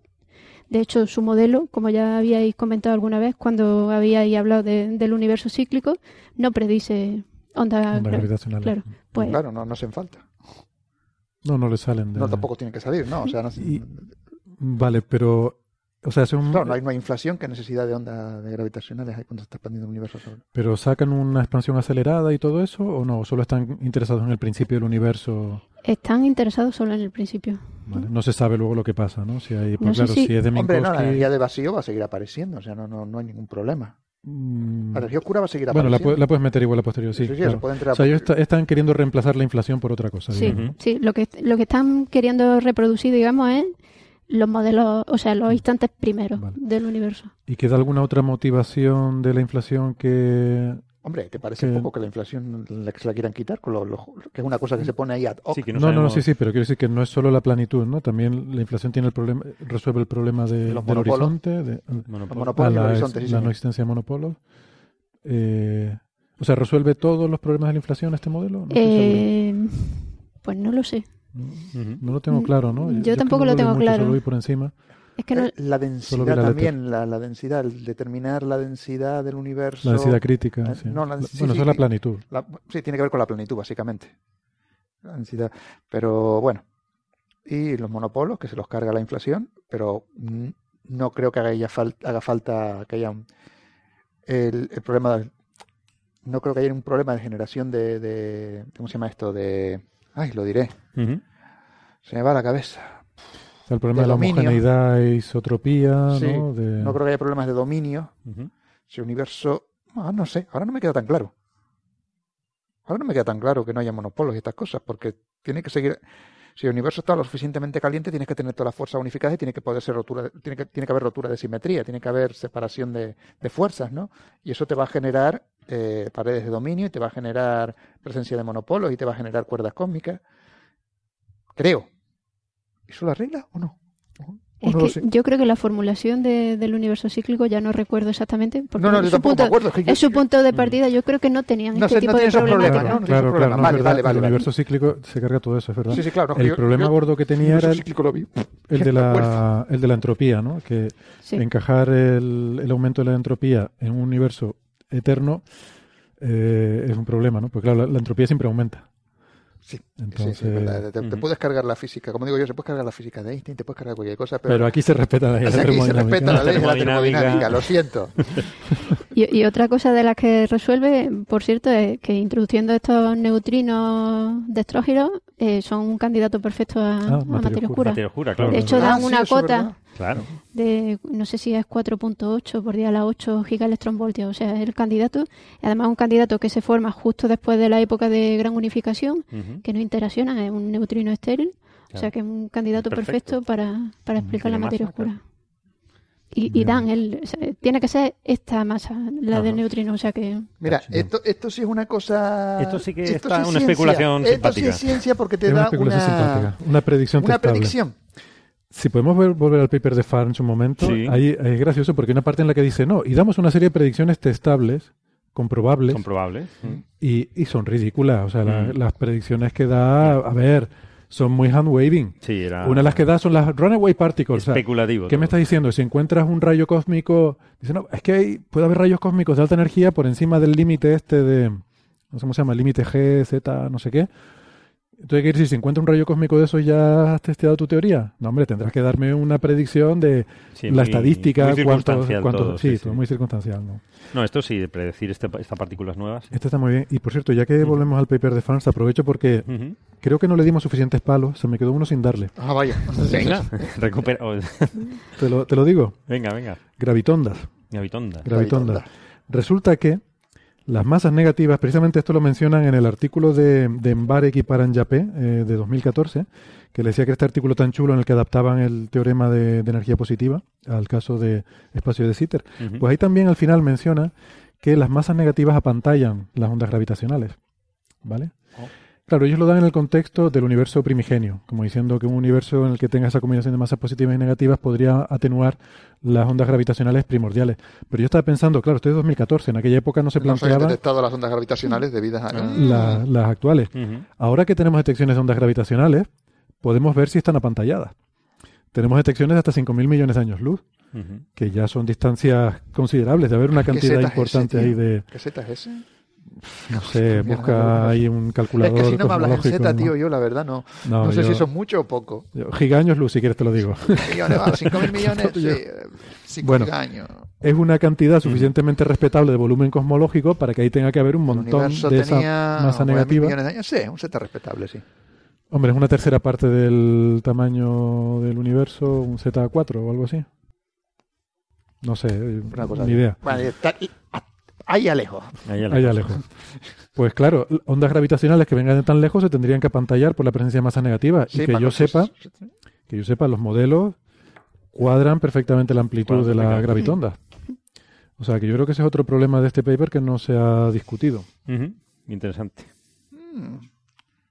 Pues ya sabes, Héctor, vamos a hacer el paper ese. y- Vamos a hacer la respuesta. y ya, puesto Pues venga. que he visto que tú Ya, haces ya te cosas de estás poniendo ahora que vienen las navidades. ¿Eh? Es la Navidad, sí, que- tengo que que buscar algo que hacer vacaciones, en que las que vacaciones. hacer encanta. algo, A ver, el porque- paper chorra estas Navidades. Sí, sí, ¿Cuál sí, es? Porque Chorra que no, cosas del sol no, pero de tontería.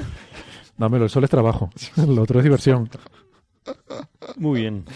Pues yo creo que ya lo dejamos por hoy, ¿no? ¿Ya? Sí. Sí, hombre. Un Vamos a dejar descansar el cosmos Y, y a la medicina y a la biología. y no vamos a hablar de episodios anteriores. De episodios anteriores no, lo, lo que recordamos es que vamos a tener una entrevista, una charla, que ahí sí que salen especulaciones simpáticas. Así. Con, sí, sí, con nuestro querido profesor, amigo, maestro, Juan Antonio Belmonte. Hombre, maestro. Espera, que me pongo de pie. Ha dicho Belmonte. Ha dicho Belmonte. Y eh, sobre Go- Gobekli que es el, el primer eh, templo de la humanidad, que plantea también unas cuestiones Uf, sí. increíbles del que hablábamos en el episodio 192 y que bueno, discutimos con él muchísimos detalles. Lo bueno es que nos afirmamos en que no nos habíamos equivocado. Ujú. Efectivamente, el artículo del que hablamos eh, no tenía ningún sentido. Vale, Y vale. hablamos de cosas eh, de astronomía, de orientaciones de posibles. yo te voy a confesar una cosa. Yo Ujú. decía que no tenía sentido porque lo decías tú, que era que tú lo habías bueno, mirado. bueno, ¿eh? yo, lo había- yo- yo- yo confiaba en tu lo había palabra. leído y a mí me parecía todo muy cogido por los pelos y me ratificó. A mí me convenciste. O sea que, y luego yo con Juan Antonio ya, ya quedé muy tranquilo. O sea que escúchenla que tiene, tiene mucha amiga, tiene mucho, mucho interés. Sobre todo la ar- astronomía y sobre una época de hace 11.500 años que todavía no entendemos cómo se pudo hacer eso, ese templo ahí. Es que eso es lo fascinante, ¿no? O sea, es que nos remontamos a 11.000 años. Que es que cuando no había nada, no había ni cerámica. Es el neolítico precerámico. Ni, ni Jordi Hurtado. Ni nada, no, ni siquiera. No, no, yo Hurtado de antes. Yo recuerdo ¿Es de yo que antes? le hablaba de Pangea, o sea que eso es bastante anterior. Vale, vale. Pues ahí lo dejamos. Muy bien. Muchísimas gracias. A Gracias a todos ti. por, por Muchas gracias aquí. a ti, Carlos. Ha Ha sido sido, un placer. Héctor, Bea, Bernabé, ha sido Ignacio. uno de los mejores directores que ha tenido este programa. Qué bobo eres. Te vamos, vas a venir más. Hoy te has portado. La, próxima- la portado. próxima vez que dirija a Carlos vas a ver. Venga, pues muchísimas gracias. Sí, sí, junto Gracias. con Marian de lo mejorcito. Bueno, nos estamos escuchando y leyendo en las redes. Muy bien, un placer. Hasta Un luego. saludo. Hasta luego. Hasta luego. Bueno, qué alegría. Juan Antonio Belmonte. Por Hola, fin, otra ¿qué vez. tal? Otra vez en un coffee break en tu casa. Sí, siempre aquí con temas, eh, digamos, peliagudos, ¿no? Sí, sí, sí. Controvertidos. No, en cuanto yo, la verdad que en cuanto vi el tema, que me interesa mucho, eh, te busqué inmediatamente. Y por supuesto tú respondiste muy amablemente, como siempre lo Hombre, es que haces. Gobekli Tepe a mí es un sitio que me fascina. Desde que estuve por primera vez me, me resulta fascinante y, y es fascinante a nivel de la humanidad. Ha sido una auténtica revolución. Por supuesto. Lo que pasa es que estabas en un congreso, ¿no? De Sí, estaba en un congreso de egiptología. sí. Iberoamericana, ¿no? En, en Madrid. Sí, en Madrid. Ah, vale. Y entonces, nada, te hemos atrapado para que nos cuentes. Estuvimos un poco en Coffee Break eh, estudiando un poco el, el artículo, el artículo original. El artículo de original en Mediterranean Astronomy, Mediterranean- Archaeometry and Archaeology. Archaeology and Archaeometry, el decodificando Gobekli Tepe con eh, arqueoastronomía, que es lo que dice el zorro, What Does the Fox Say, Sí, de, de Sweatman y Tsikritsis. Y ahora, ahora entraremos un poco en, en el artículo, si quieres, en lo- todo lo que te apetezca. Pero tú estuviste, ¿no? En Gobekli Yo Tepe. estaba en Gobekli Tepe, sí. ¿En qué año? ¿En el Esa- 2009 era? En el 2009, en una gran campaña que hicimos en Anatolia, que fue cuando trabajamos los yacimientos hititas y los yacimientos frigios, pues uno de los objetivos también de la campaña era ir a Gobekli Tepe, que por lo que yo sabía hasta aquel momento nunca nadie lo había visitado con una finalidad de hacer algún tipo de estudio arqueastronómico, ¿no? Sea, yo creo que nosotros fuimos los pioneros. Y había gente que lo había visitado antes, pero no, no le había buscado ese, ese punto de vista, ¿no? Luego después sí que ha habido numerosos especialistas que han visitado el lugar y han hecho interpretaciones más o menos fantásticas o más o menos serias, que de todo hay. Y, y, es un yacimiento ya fascinante, ¿no? Porque ha sido una auténtica revolución. Es arquitectura antes del neolítico, antes de la revolución neolítica. Es arquitectura antes de la arquitectura. Y no existe otro ejemplo, ¿no? Mm, No, si hay más templos de la misma época. Había uno que se llamaba Nevale Chori, que desafortunadamente fue inundado por la presa de Ataturk Ah, antes de que se pudiera contextualizar, porque Nevale Chori tampoco se sabía muy bien qué era. O sea, en el primer sitio donde se consiguió fechar y darnos cuenta de que estábamos hablando de cosas de hace 10.000 años fue en Gobekli Tepe, precisamente. ¿no?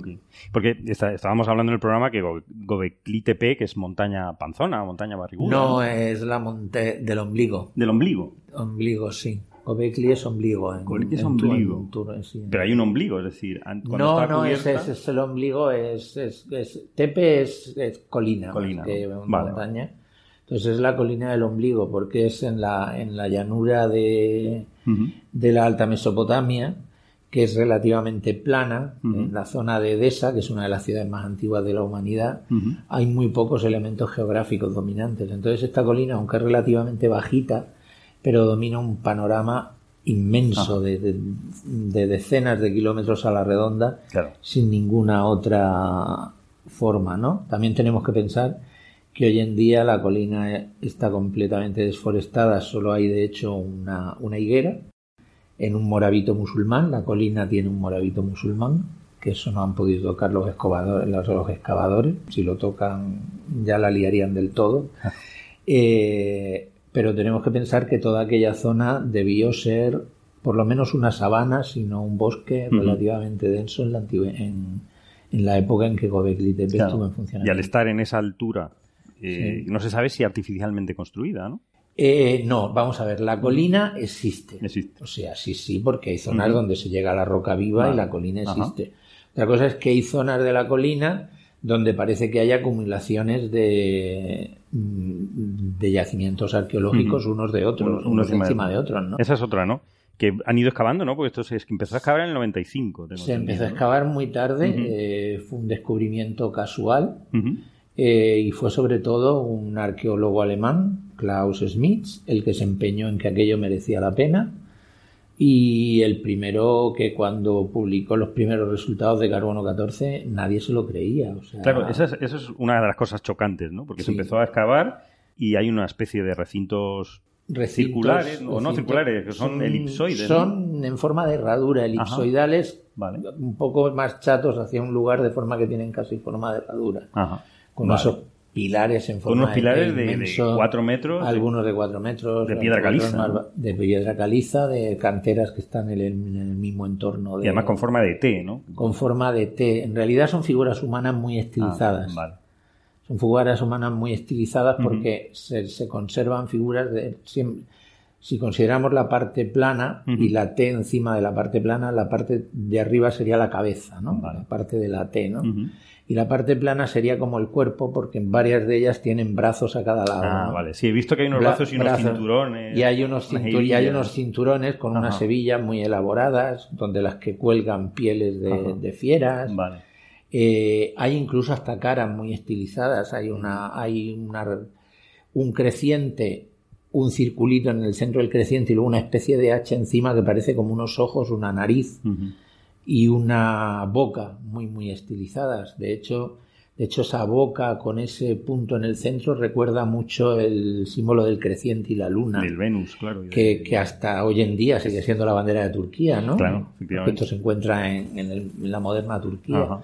Con lo cual es un re- quizá un referente atávico. Estamos hablando quizá de, de una de las cuestiones atávicas de la humanidad desde hace miles de años. ¿no? Claro. Y luego están eh, esculpidas con, con muchos animales, ¿no? Los pilares centrales, los pilares centrales generalmente tienen relativamente pocos animales porque representan a estas figuras Ajá. humanas eh, Vale. ancestrales, no sé si humanas o divinas o No se sabe. representaciones Bueno, se supone que es un templo. de deidades. Sí, templos son seguros. Porque algo se tiene que estar. Templos son seguros. Y, Es sagrado, y- y son algunos de los pilares laterales los que están más decorados. Vale. Los decorados sí o los que rodean altares, por ejemplo, hay una de las estructuras más tardías del año 8000, creo que recordar que es la F, que tiene dos pilares con dos leones inscritos rodeando un altar, ¿no? Vale. Pero las estructuras más grandes, las grandes circulares, que además era muy curioso porque se enterraban y luego se construía encima, Ujú. eso contribuyó Esa muchísimo. es otra, a que la su- datación, que es una cosa que no sé cómo está de controvertida, No, la datación no es controvertida es, para es nada. radiocarbono. Tienen, tienen fechas recurrentes con el mismo periodo de tiempo y además la estratigrafía Ujú. funciona. Es decir, hay una estructura que se construye, está en uso durante 100 o 200 años y de pronto es cubierta y construyen encima. O sea, no sé, Pero la de abajo está 9500 antes de Cristo, eh, la de, lo- los niveles más bajos son de hace 11.500 años. que eso es la leche. O sea, Sí, eso- sí, por eso supuesto es que la los- leche. Hasta hace poco los datos más antiguos que se tenían eran de yacimientos como Damasco o Jericó, que estábamos hablando de hace 9.000 años, ¿no? O Çatalhöyük en Turquía, hace del 7.000 antes de Cristo. Esto ha sido una total y absoluta revolución porque todos esos yacimientos que acabo de comentar son ya neolíticos, es decir, ya con agricultura. Eh, el- el- lo importante de Göbekli Tepe es que los construyó una sociedad paleolítica, una sociedad de cazadores recolectores, Cuando se suponía que no había sociedad. cuando se suponía que no había sociedad.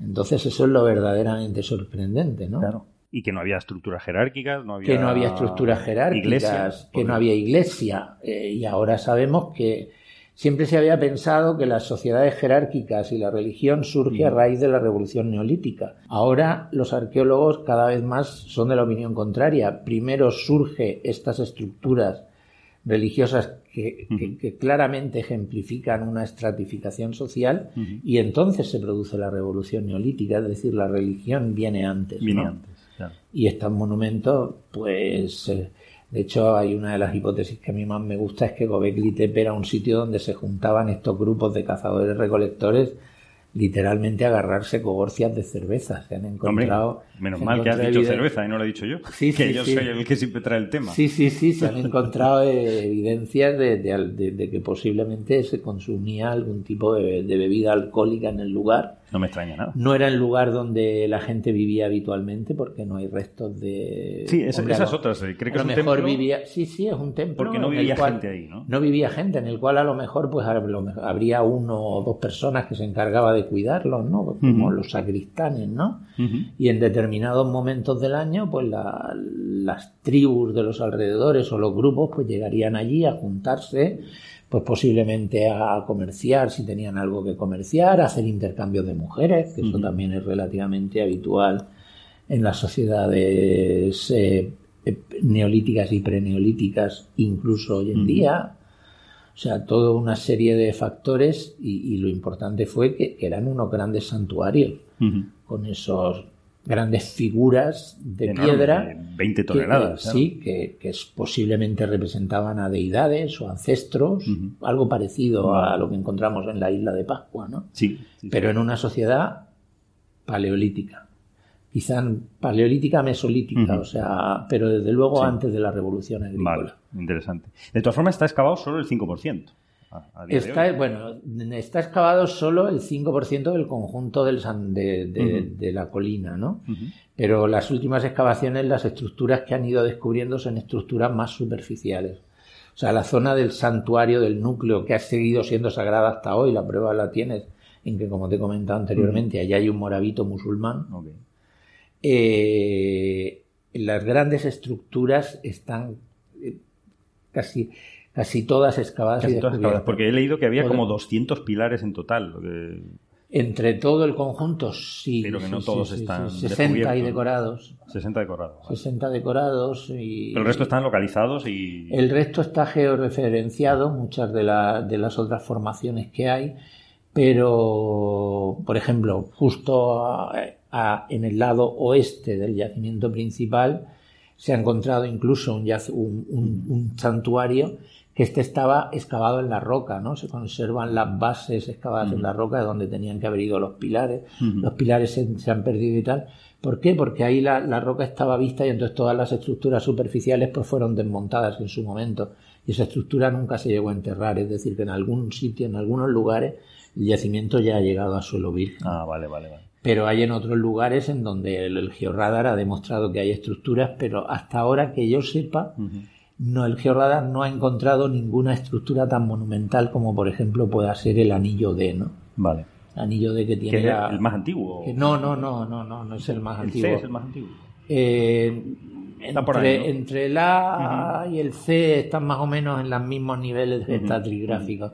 El D está justo por encima. El D se, el D se construyó encima y hacia atrás del, del- Vale. del C. ¿no? Vale, vale, vale. Ahí es donde está la piedra del buitre esta que... Ahí es donde está la, poco- la- la piedra del buitre, entre, entre otras muchas. ¿no? entre otras muchas, ¿no? Vamos, vamos a- más adelante a hablar de eso. Pero una, una pregunta que yo tengo. Cuando llegas a un, a un- a un yacimiento de ese tipo, ¿cómo os planteáis atacarlo? o sea, ¿qué, pues qué esa- vais a medir? Pues esa es la cuestión, que era, que era difícil, porque aparte de, puedes medir los accesos.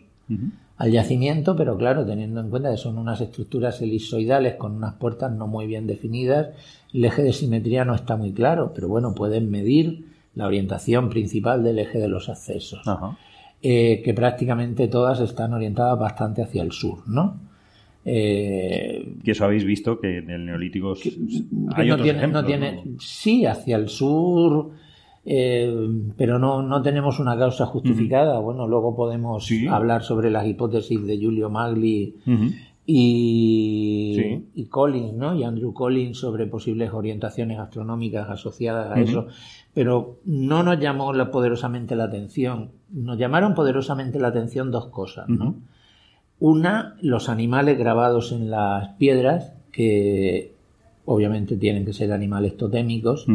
Y que aparecían, por ejemplo, muchos que sabemos que luego fueron constelaciones de las posteriores poblaciones de Babilonia. Claro, ¿no? eso te iba a decir. Ves esos animales De- y dices, bueno, lo, lo más rápido es decir, bueno, constelaciones, pero Sí, las hay- constelaciones actuales. Eh, no, hay hemos- algunas, hay algunas, como pueda ser el león, como pueda Ajá. ser el toro, como pueda ser el escorpión, como que ya están en, en- en la iconografía de Ibruk, Ujú, en vale. la primera civilización en Sumeria del 4000 antes de Cristo. Hay un laxus cronológico tremendo, pero, mm, Pero podría, conexión, podría, podría podría haber una conexión, podría haberla, podría perfectamente algunos de esos animales totémicos, sobre todo porque en la época en que se construye Gobekli Tepe eh, hay tres de estos animales totémicos, el escorpión, el león y el toro, que están marcando momentos claves del ciclo anual, como en Vale. particular el león, el, equino- Ujú. el equinoccio de la primavera, y el escorpión y el toro están marcando los solsticios, ¿no? Vale. Eh, que son momentos que tenemos certeza de que el hombre desde muy pronto lo controló en el devenir del cielo, pues incluso los Vale. cazadores recolectores para saber dónde tenían que estar en el momento adecuado para cazar a las piezas, de alguna manera tenían que tener que algún saber tipo- esas- esos Sí. momentos de Algún que, tipo de de que el sol marca un- una, una posición. una posición determinada. determinada. ¿no? Porque vosotros... Entonces, sí, sí. Entonces eso nos llamó la atención y entonces pues nos atribuimos a especular, lo publicamos hace algunos años, que quizá fueran los antecesores de, de las constelaciones, de algunas de las constelaciones que luego en el mundo babilónico existieron y nosotros hemos heredado, pero claro, algunas de ellas. Luego lo que sí nos llamó la atención poderosamente es que en la parte superior del yacimiento, en la época más joven, que tiene, en vez de tener 10.000 años, en vez de tener 11.000 años, pues solo tiene 10.000. Que ya es, también es que también es una pasada. Una pasada. Había una estructura rectangular, Sí, ¿no? esta, ¿no? La E, ¿no? La estructura. R o O R, sí, perdón. Sí, la estructura R, la E está muy lejos, sí. la estructura R que era rectangular, entonces pues si tú tienes una estructura rectangular es fácil Es fácil, orientarla, ¿no? Y nos dimos cuenta que, de- que está orientada prácticamente norte-sur, Norte, este, norte, sur, este, oeste, con en las un margen paredes. de error de un par de grados, ¿no? Con lo cual, eso Y en no, esa estructura, eh, casualidad no parecía ser, o sea, habían buscado. Y, y además en el lado este, este, había un altarcito pequeño en el suelo y a cada lado de ese altar había dos de estos grandes obeliscos o de estas estelas no tan grandes como las otras, estas tienen solo como un metro y medio. Sí, porque la época metros, menos antigua, digamos, es más pequeñita. y son más pequeñas, o sea, hay una involución. Pasa algo parecido a como con las pirámides de Egipto. ¿no? Que las más antiguas son las más grandes, ¿no? Y en este caso pues, ocurre algo parecido.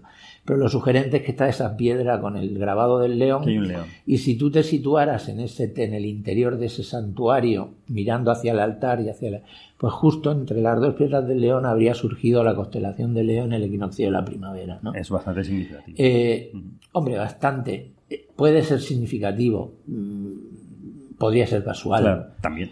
Podría ser casual, pero desde luego es muy sugerente. Pero ¿no? vosotros Pensando- buscáis algo más, es decir, para con- hacer, decir con certeza, afirmar con certeza que eso puede tener una orientación. Claro, pero, eh, pero ahí no. Buscáis algo más, buscáis algo en el paisaje, algo en el. En este caso, el paisaje, como ya te he dicho Claro. anteriormente, es bastante anodino, ¿no? El paisaje hacia Levante. En este estaba caso- leyendo en algún artículo que decís que no sabíais qué paisaje podía haber hace 11.000 años. Claro, el paisaje no sabemos porque lo que te comentaba anteriormente, esto podía estar en medio de un bosque. Claro, y podía tener O de significado. una sabana. Tenía tener sentido que estuviese. Estaba orientado- por encima del bosque para poder, porque tú, tú ya sabes que los árboles no te dejan Claro. ver el bosque y a su vez el bosque no te deja ver el horizonte.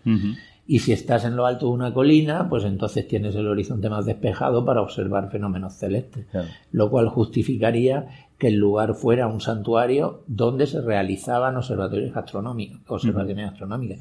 Lo cual no significa que fuera un observatorio astronómico, ¿eh? no, no tenemos No, que confundir. Claro, claro. O sea, esas orientaciones en cualquier caso serían simbólicas, no funcionales. Vale. Eh, lo, es, lo que, es lo que más o menos defendimos cuando postulamos nuestro trabajo. En años posteriores, mm, nuestro colega Giulio Magli del Politécnico de. Milán postuló la idea de que, de que la orientación hacia el sur podría haber estado justificada por la reaparición en el cielo de Sirio. Sí, he, leído el artículo, es muy interesante. la estrella más brillante del cielo, ¿no? Eh, Porque bueno, él ya ve las orientaciones no de este recinto el- R, sino de los, cir- de los círculos, circulares, las orientaciones hacia el sur, de las son aperturas de las herraduras de que las hablábamos, aperturas de que las eran hacia el sur. hacia el sur, Vale. sur sureste, ¿no? Y que plantea que la posibilidad es que fuera hacia el orto de Sirio, que se habría visto débilmente en el horizonte. También es cierto que debido a la extinción, pues Sirio, aunque es una estrella de magnitud casi menos 2, pues en aquella época se veía tan rasante al horizonte que en realidad se hubiera apreciado como una estrella de magnitud 1. Con lo cual eh, lo hace menos. Sí, lo hace menos vistoso, pero no deja de ser, no deja de ser No sé, es ¿no? significativo porque por la precesión del eje de la Tierra se empezaba a ver. Se empezaba a ver después de haber estado sin verse unos cuantos Cientos de años. cientos de años, sí. Y claro, este, tem- este templo supuestamente ha estado habitado o usado durante en, en esa, época, años en esa época, ¿no? Y por el contrario está la hipótesis del investigador independiente Andrew Sí. Collins eh, de que la dirección importante no sería hacia el sur, sino en dirección contraria, hacia el norte. Y postula la idea, eh, él ya había defendido, ha tenido un libro escrito sobre la constelación del cisne, Sí, ¿no? sí. He leído el título. Es que los títulos de de este hombre Mystery, ¿no? Se son llama. un poco. relacionado en este caso con Egipto, pues él lo que plantea Sí. es que esa orientación hacia el norte sería precisamente hacia la constelación del cisne. Eh, tiene sentido porque una de las piedras de las que hablamos en, en ese episodio pasado había un buitre, ¿no? Enorme. Había un buitre. En, en el recinto D, ahí es la, el pilar 43, creo, ¿no? Si que además en el recinto, no sé si recuerdo que era en el D o en el C, hay una hay un agujero Sí, eso te quería que, preguntar. que está abierto hacia el norte. Entonces la hipótesis que plantea es que originariamente cuando el horizonte norte estuviera despejado, cuando se construyó esa estructura, porque luego, claro, se fueron construyendo estructuras encima y ese horizonte se nubló, se cerró.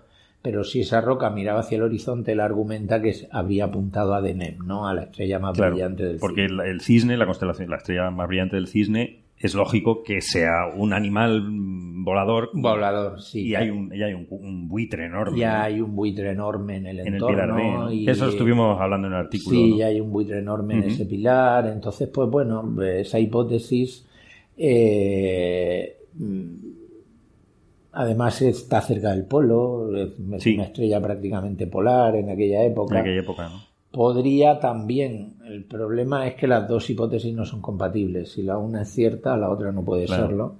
Y además, las dos, ninguna de las dos son falsables. Entonces, al no ser falsables, es casi imposible, son imposibles de probar. Claro. Es lo que yo en mi clasificación de los estudios arqueastronómicos que hice hace muchos años catalogaría como especulaciones simpáticas, ¿no? Vale. En las cuales eh, responden a la famosa frase italiana de, de si non è vero è ben trovato, ¿no? Efectivamente. Pero es imposible de probar. De todas formas, decían que la orientación norte del señor Andrew Collins no daba una datación muy correcta. Había un problemilla ahí de, de por lo menos, Mackley, Hombre, el sí. artículo de Mackley. Sí, si lo, quieres, si lo quieres hacer Pero es muy- muy preciso, fino eso, ¿no? Sí, eso es hilar ya demasiado hilar fino. ¿no? Igual que a Julio también lo han criticado por lo que te comentaba anteriormente, que debido a la extinción, Sirio no hubiera sido un objeto especialmente Claro, interesante esa es la- en el horizonte sur. El otro fallo, ¿no? O sea, las, dos- las la otra, hipótesis tienen cosas a favor y cosas en contra. Vale. Explicarían la orientación, eh, porque luego, por ejemplo, he visto auténticas tonterías, ¿no? Como eh, medir la orientación de un pilar al otro y entonces decir que no son líneas solsticiales y que estaban orientadas al solsticio, salvando el que los edificios debían tener muros, salvando no, el no hecho... entiendo muy bien. ¿Los pilares estaban cubiertos? No, no podemos No se sabe. No se sabe. No se sabe. De hecho, hace poco... ¿Tienen la se- misma altura todos? No, no, no. Los pilares son más altos que los muros exteriores. Pero entre sí, los pilares más o menos tienen. Son los dos pilares O sea, centrales. no sí están, suelen- no están en escalera de caracol. No, no, no, no, vamos a ver, hay pilares en el borde Ajá. externo de los círculos. Son, Hay pilares eh, que están unidos por muros de piedra seca, que sería el borde exterior, el perímetro exterior de las estructuras. Y en el centro es donde están esos dos grandes pilares que ya te digo que posiblemente Claro. son figuras humanas muy estilizadas. Yo lo digo porque a lo mejor sería, ya es hipótesis, que imposible de techar.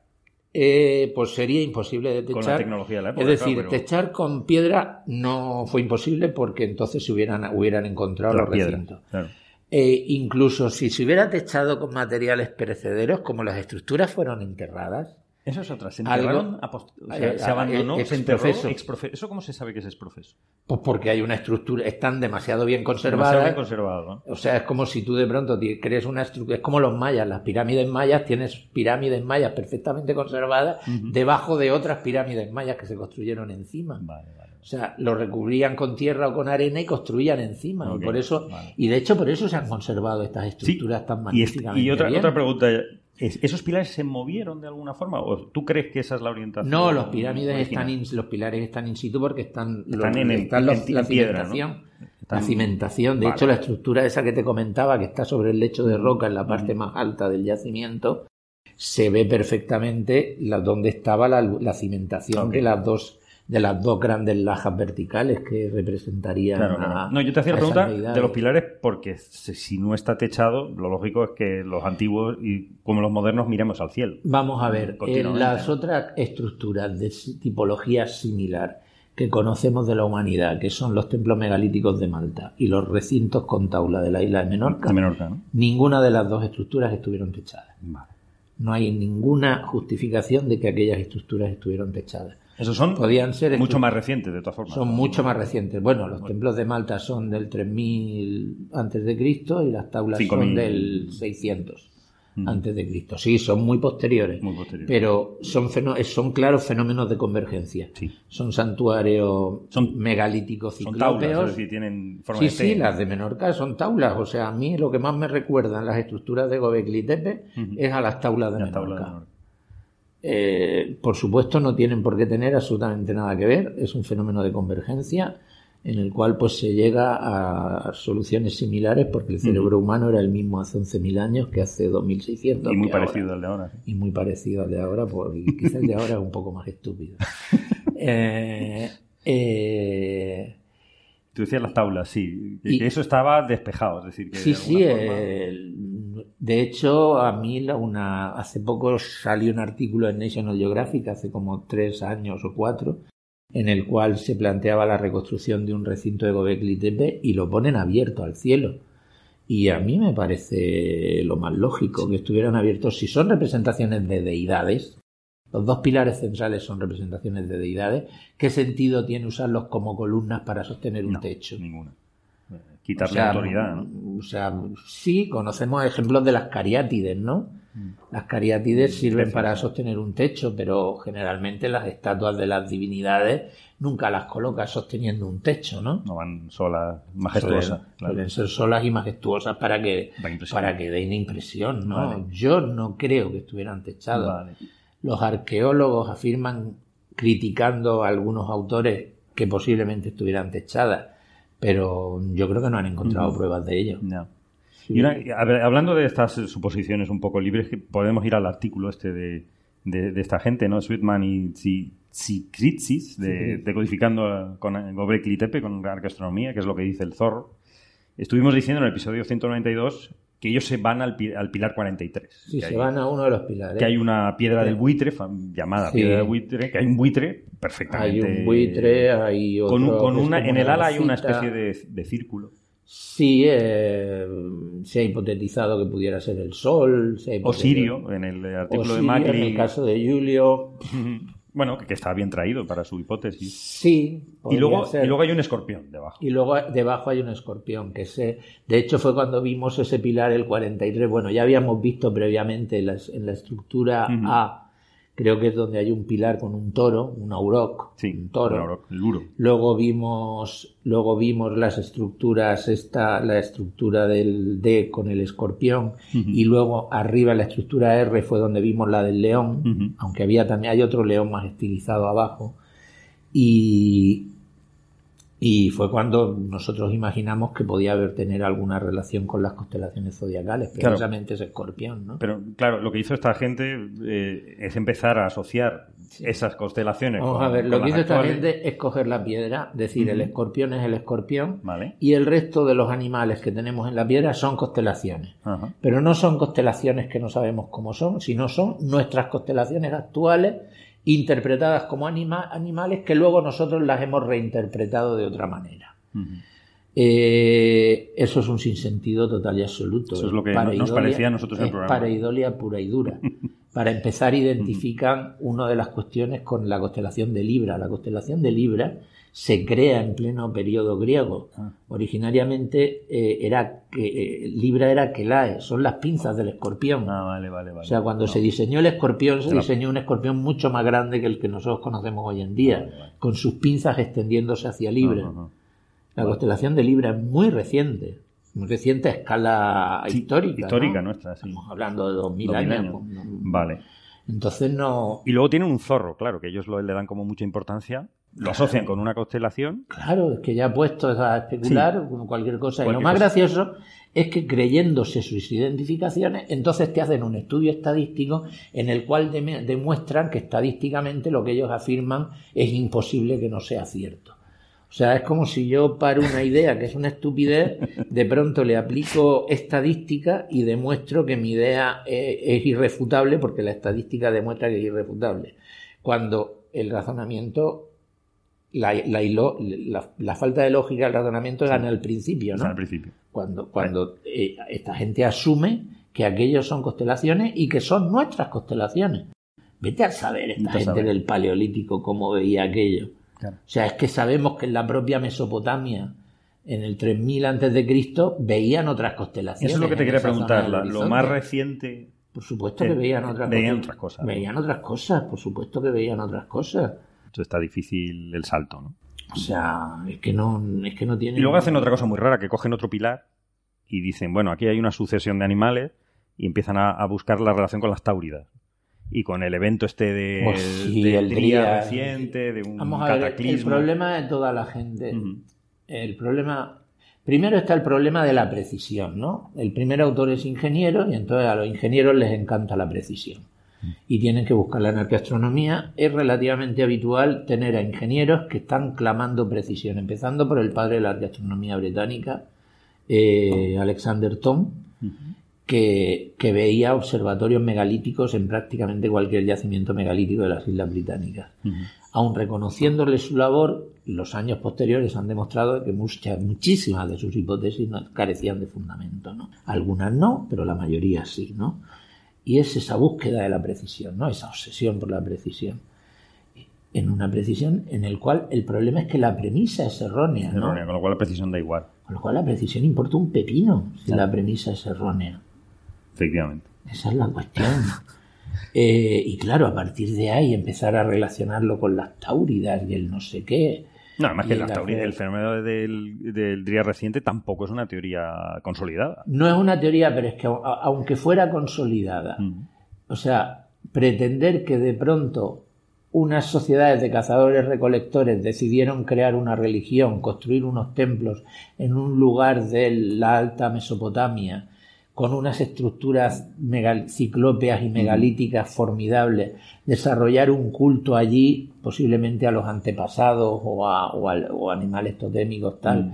y que fue posiblemente la génesis de la posterior revolución neolítica, y que eso ocurrió porque había habido una lluvia de tauridas, en fin, Está no muy sé. por los pelos, ¿no? Sobre todo que la- las tauridas, bueno, el, el evento Drías eh, se supone que era en, en Norteamérica, o sea, extinguió los... Bueno, es la teoría esta de- del día reciente que fue un cataclismo que se supone que en Groenlandia se ha descubierto un cráter muy grande que puede tener relación, pero no hay manera en Mesopotamia de haber evidenciado esto. No hay manera, o sea, el problema de, de este tipo de hipótesis es lo mismo que lo de que es lo mismo que el diluvio, ¿no? Mm. O sea, o sea, no vamos a ver, no hay textos escritos y si no hay textos escritos todos son especulaciones y, y, y tratar de justificar una especulación con supuesta precisión es un error de manual, es un error Claro, garrafal. eso es lo que me nos parecía en Sí, el programa. lo es, lo es, Mm. lo es indudablemente, ¿entiendes? Menos mal que no metimos la pata. No, no, no, no, no, no metieron la pata. O sea, el problema de toda la gente que trabaja en paleoastronomía, es decir, astronomía antes del periodo histórico,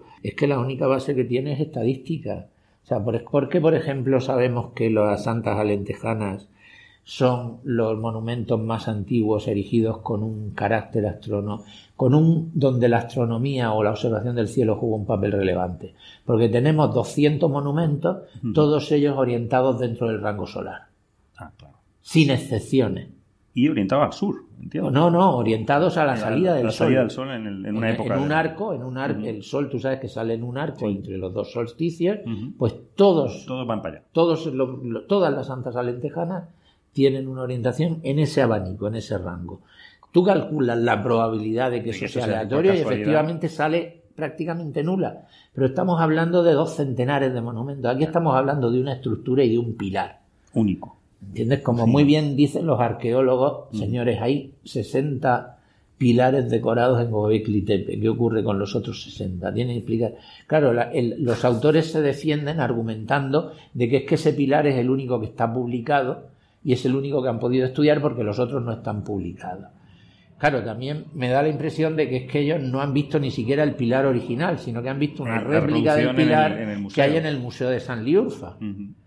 Porque, como muy bien dicen los arqueólogos, el pilar no solo está decorado en la cara frontal, Ah. también en las laterales. ¿Qué pasa? Las de la- las laterales eso no, no cuenta, ¿no? Sí, no- eso, no eso también lo dijimos, que era, era divertido No, es que- los es que- símbolos en lateral. Claro, es que No porque tuviese un, un falo humano, sino Claro, yo, por ejemplo, tenemos, tenemos aquí en Que Canarias, nosotros hicimos una especulación o una hipótesis sobre una piedra de lavar que se encontró en una casa de Teguise y que estaba decorando una tienda en Teguise y que tenía una decoración, por un lado, efectivamente se notaba que había sido usada como piedra de lavar porque estaba frotada, pero por otro lado había una serie de grabados que estaban perfectamente conservadas de rayitas y puntos.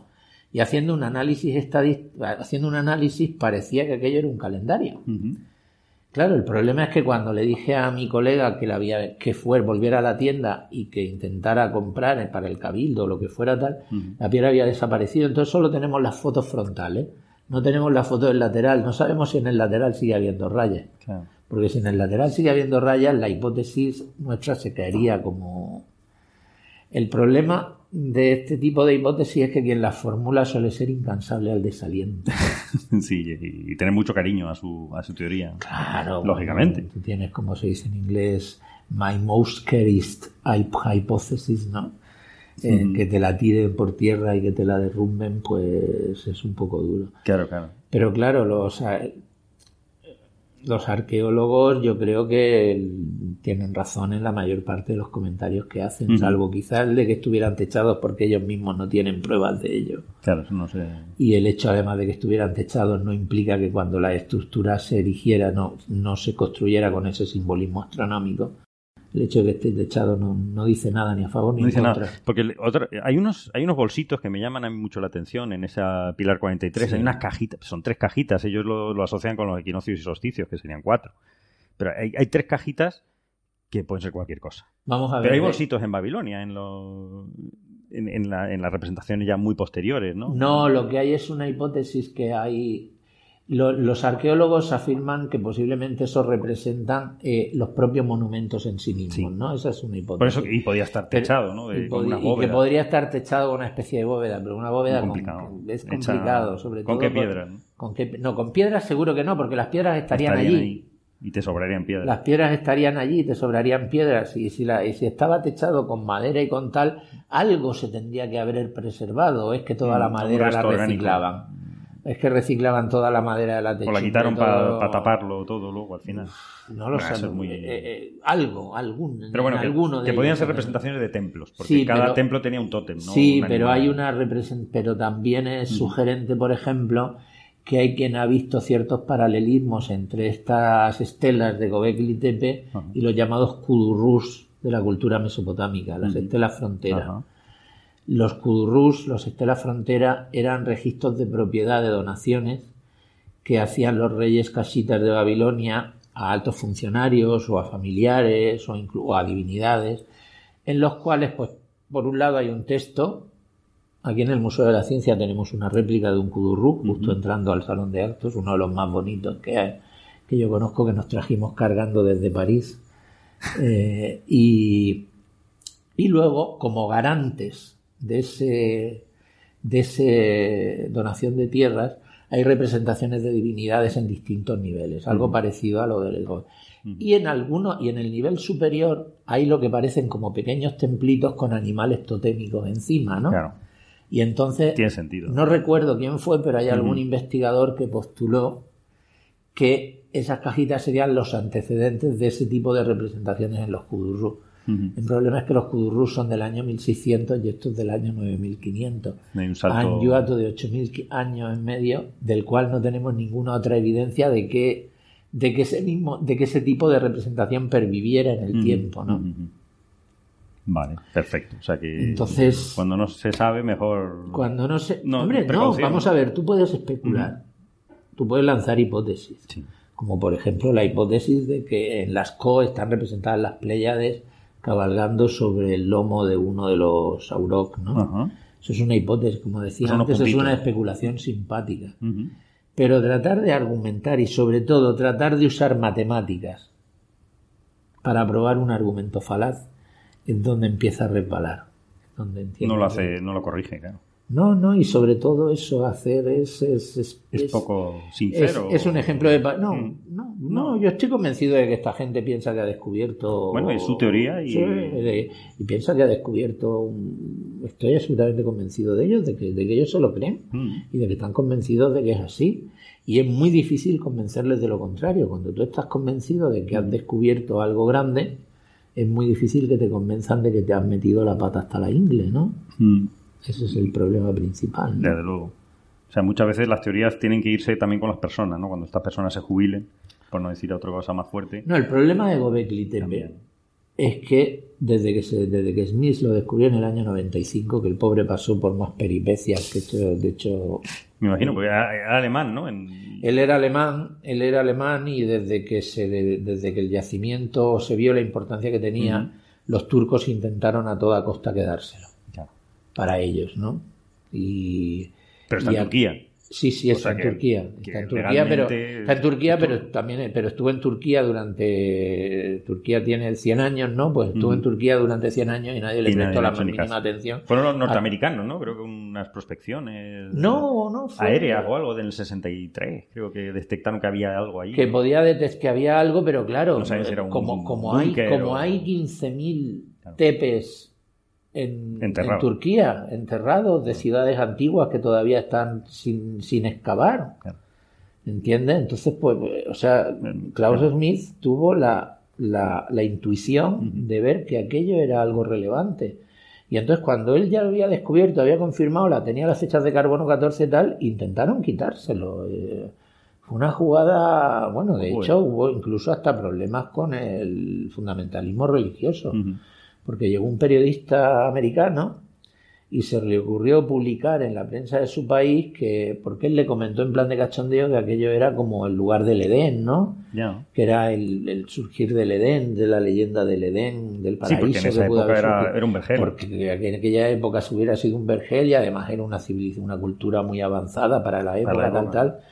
Claro, cuando esa noticia llega a Turquía, a la zona de Sanliurfa, eh, si es el lugar del Edén, eh, esos templos son la casa de Adán. Adán es uno de los profetas musulmanes y como profeta musulmán su casa es inviolable. Le quitaron el yacimiento. Dios mío.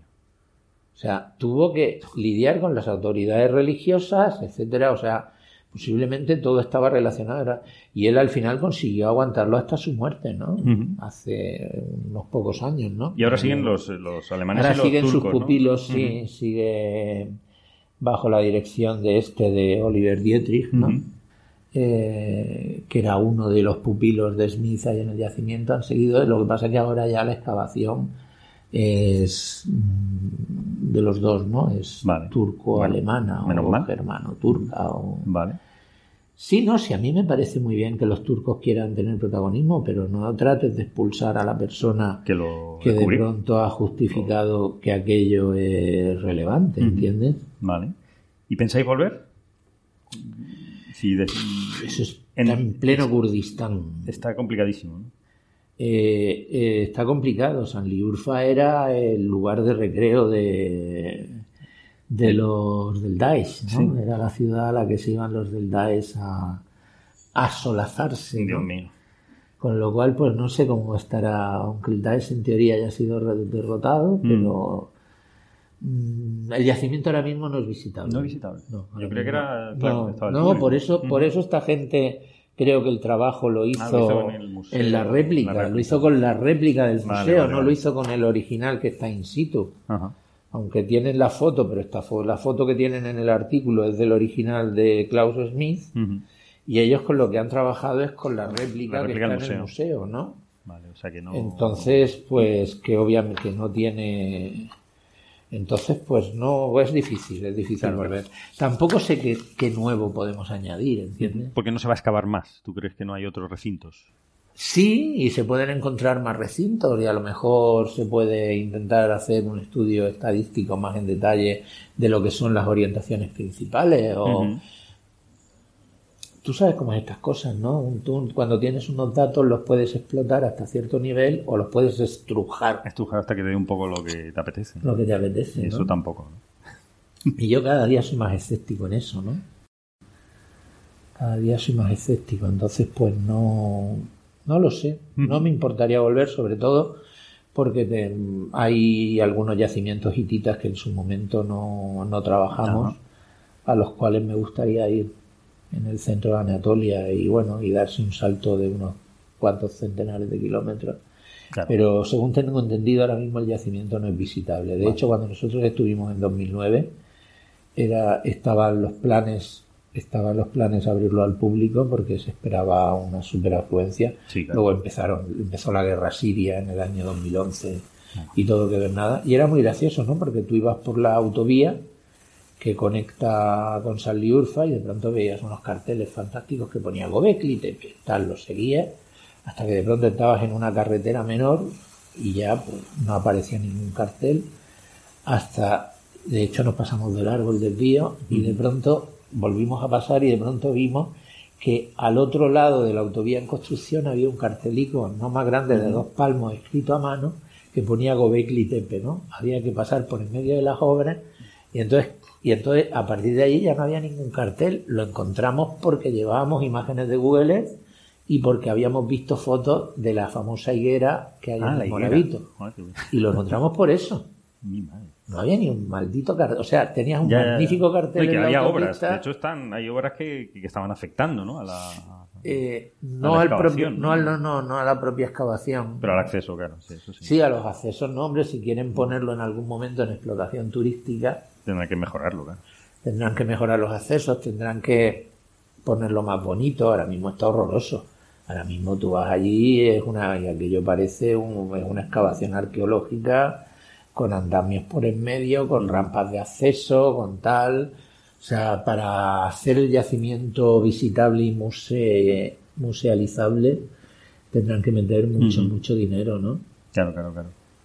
Pero y eso es deseable, te quiero decir, está bien que la gente lo vea, pero hay que seguir estudiándolo, ¿no? Sí, es no, compatible. no, no, no, si seguir estudiando van a seguir estudiando y seguirán haciendo excavaciones, pero yo no estoy seguro de si se va a volver a descubrir algunas estructuras tan complejas como la, quizás sí, nunca lo saben, ¿no? Te puede sorprender, ¿no? O por la zona, ¿no? Buscar por la zona que tiene que haber algo parecido. Por las zonas hay, hay dos o tres yacimientos de la misma cultura, pero nada tan espectacular. Nada tan espectacular. nada tan- ya te decía que el único que recuerda vagamente a Gobekli Tepe es Nevali Chori y desafortunadamente está debajo de la presa. Tra- trasladaron lo que son las estructuras megalíticas, las trasladaron al museo de. Yo creo que está en, está en Gaziantep. En el museo de Gaziantep lo trasladaron los pilares centrales, los pilares de los bordes. O sea, salvaron lo que es la estructura del templo, pero. Por ejemplo, no podemos medir la orientación, no sabemos Claro. qué orientación Si tenía. lo han movido, lo han porque quitado. cuando lo movieron y los No arqueólogos en las excavaciones no, sí hicieron un plano, pero no se les ocurrió poner dónde estaba el norte. Joder, pues ya, ya es delito. Eh, y claro que tampoco podemos reconstruir el horizonte, No, Vale, ni de claro. Bajo el agua. con lo cual es muy difícil. no. Muy difícil, no lo sé. No sé si algún día volveré, no me importaría. Pero tampoco, o sea, es un yacimiento evocador por la antigüedad, Con la antigüedad. pero no es visualmente evocador. Pero esas No figuras... es un Machu Picchu, no es un Petra. No, con- Lugares a donde volvería pero, con pero los esas- ojos pero esas cerrados. esculturas, ¿de esa época existe algo Nada. de esa calidad? Nada, nada. Por eso, esa época... Nada, nada, no existe nada, absolutamente nada, nada. Están las Venus paleolíticas Sí, de Centro Europa. son muy Sí, parecidas y muy de- básicas, ¿no? del Widendorf no tiene ni un palmo, ¿no? Sí, ya la vi en Austria. es un- Sí, no, una cosa muy pequeñita. Una cosa chiquitita, está ahí en el museo en Viena y es enana, ¿no? Eh, no, de este calibre y de ese tamaño no hay nada. no hay absolutamente nada parecido de esa época. Ujú. Ya, Vale, vale. Tepe es Mm. Único y excepcional. Y, y lo más interesante de todo es el cambio de paradigma que ha supuesto, ¿no?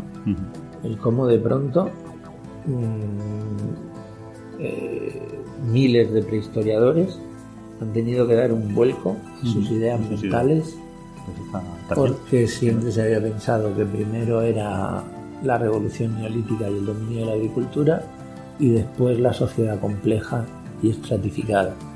Y Gobekli Tepe demuestra que posiblemente fuera al revés. El primero el templo, posiblemente.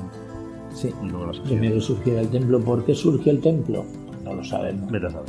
Que surgió porque cayó una lluvia, una lluvia de tauridas que provocó un enfriamiento. Bueno, Bueno, o, o no. o no. o no. Muy bien. O sea, Perfecto, pues Juan Antonio. Te lo agradezco muchísimo. Muchas gracias, Carlos. casa. Contamos contigo siempre. pues Te lo agradecemos en el corazón. para mí también. Y Es un gran placer. Bueno, no te digo. Pues hasta la próxima. Venga, hasta la próxima. Hasta luego.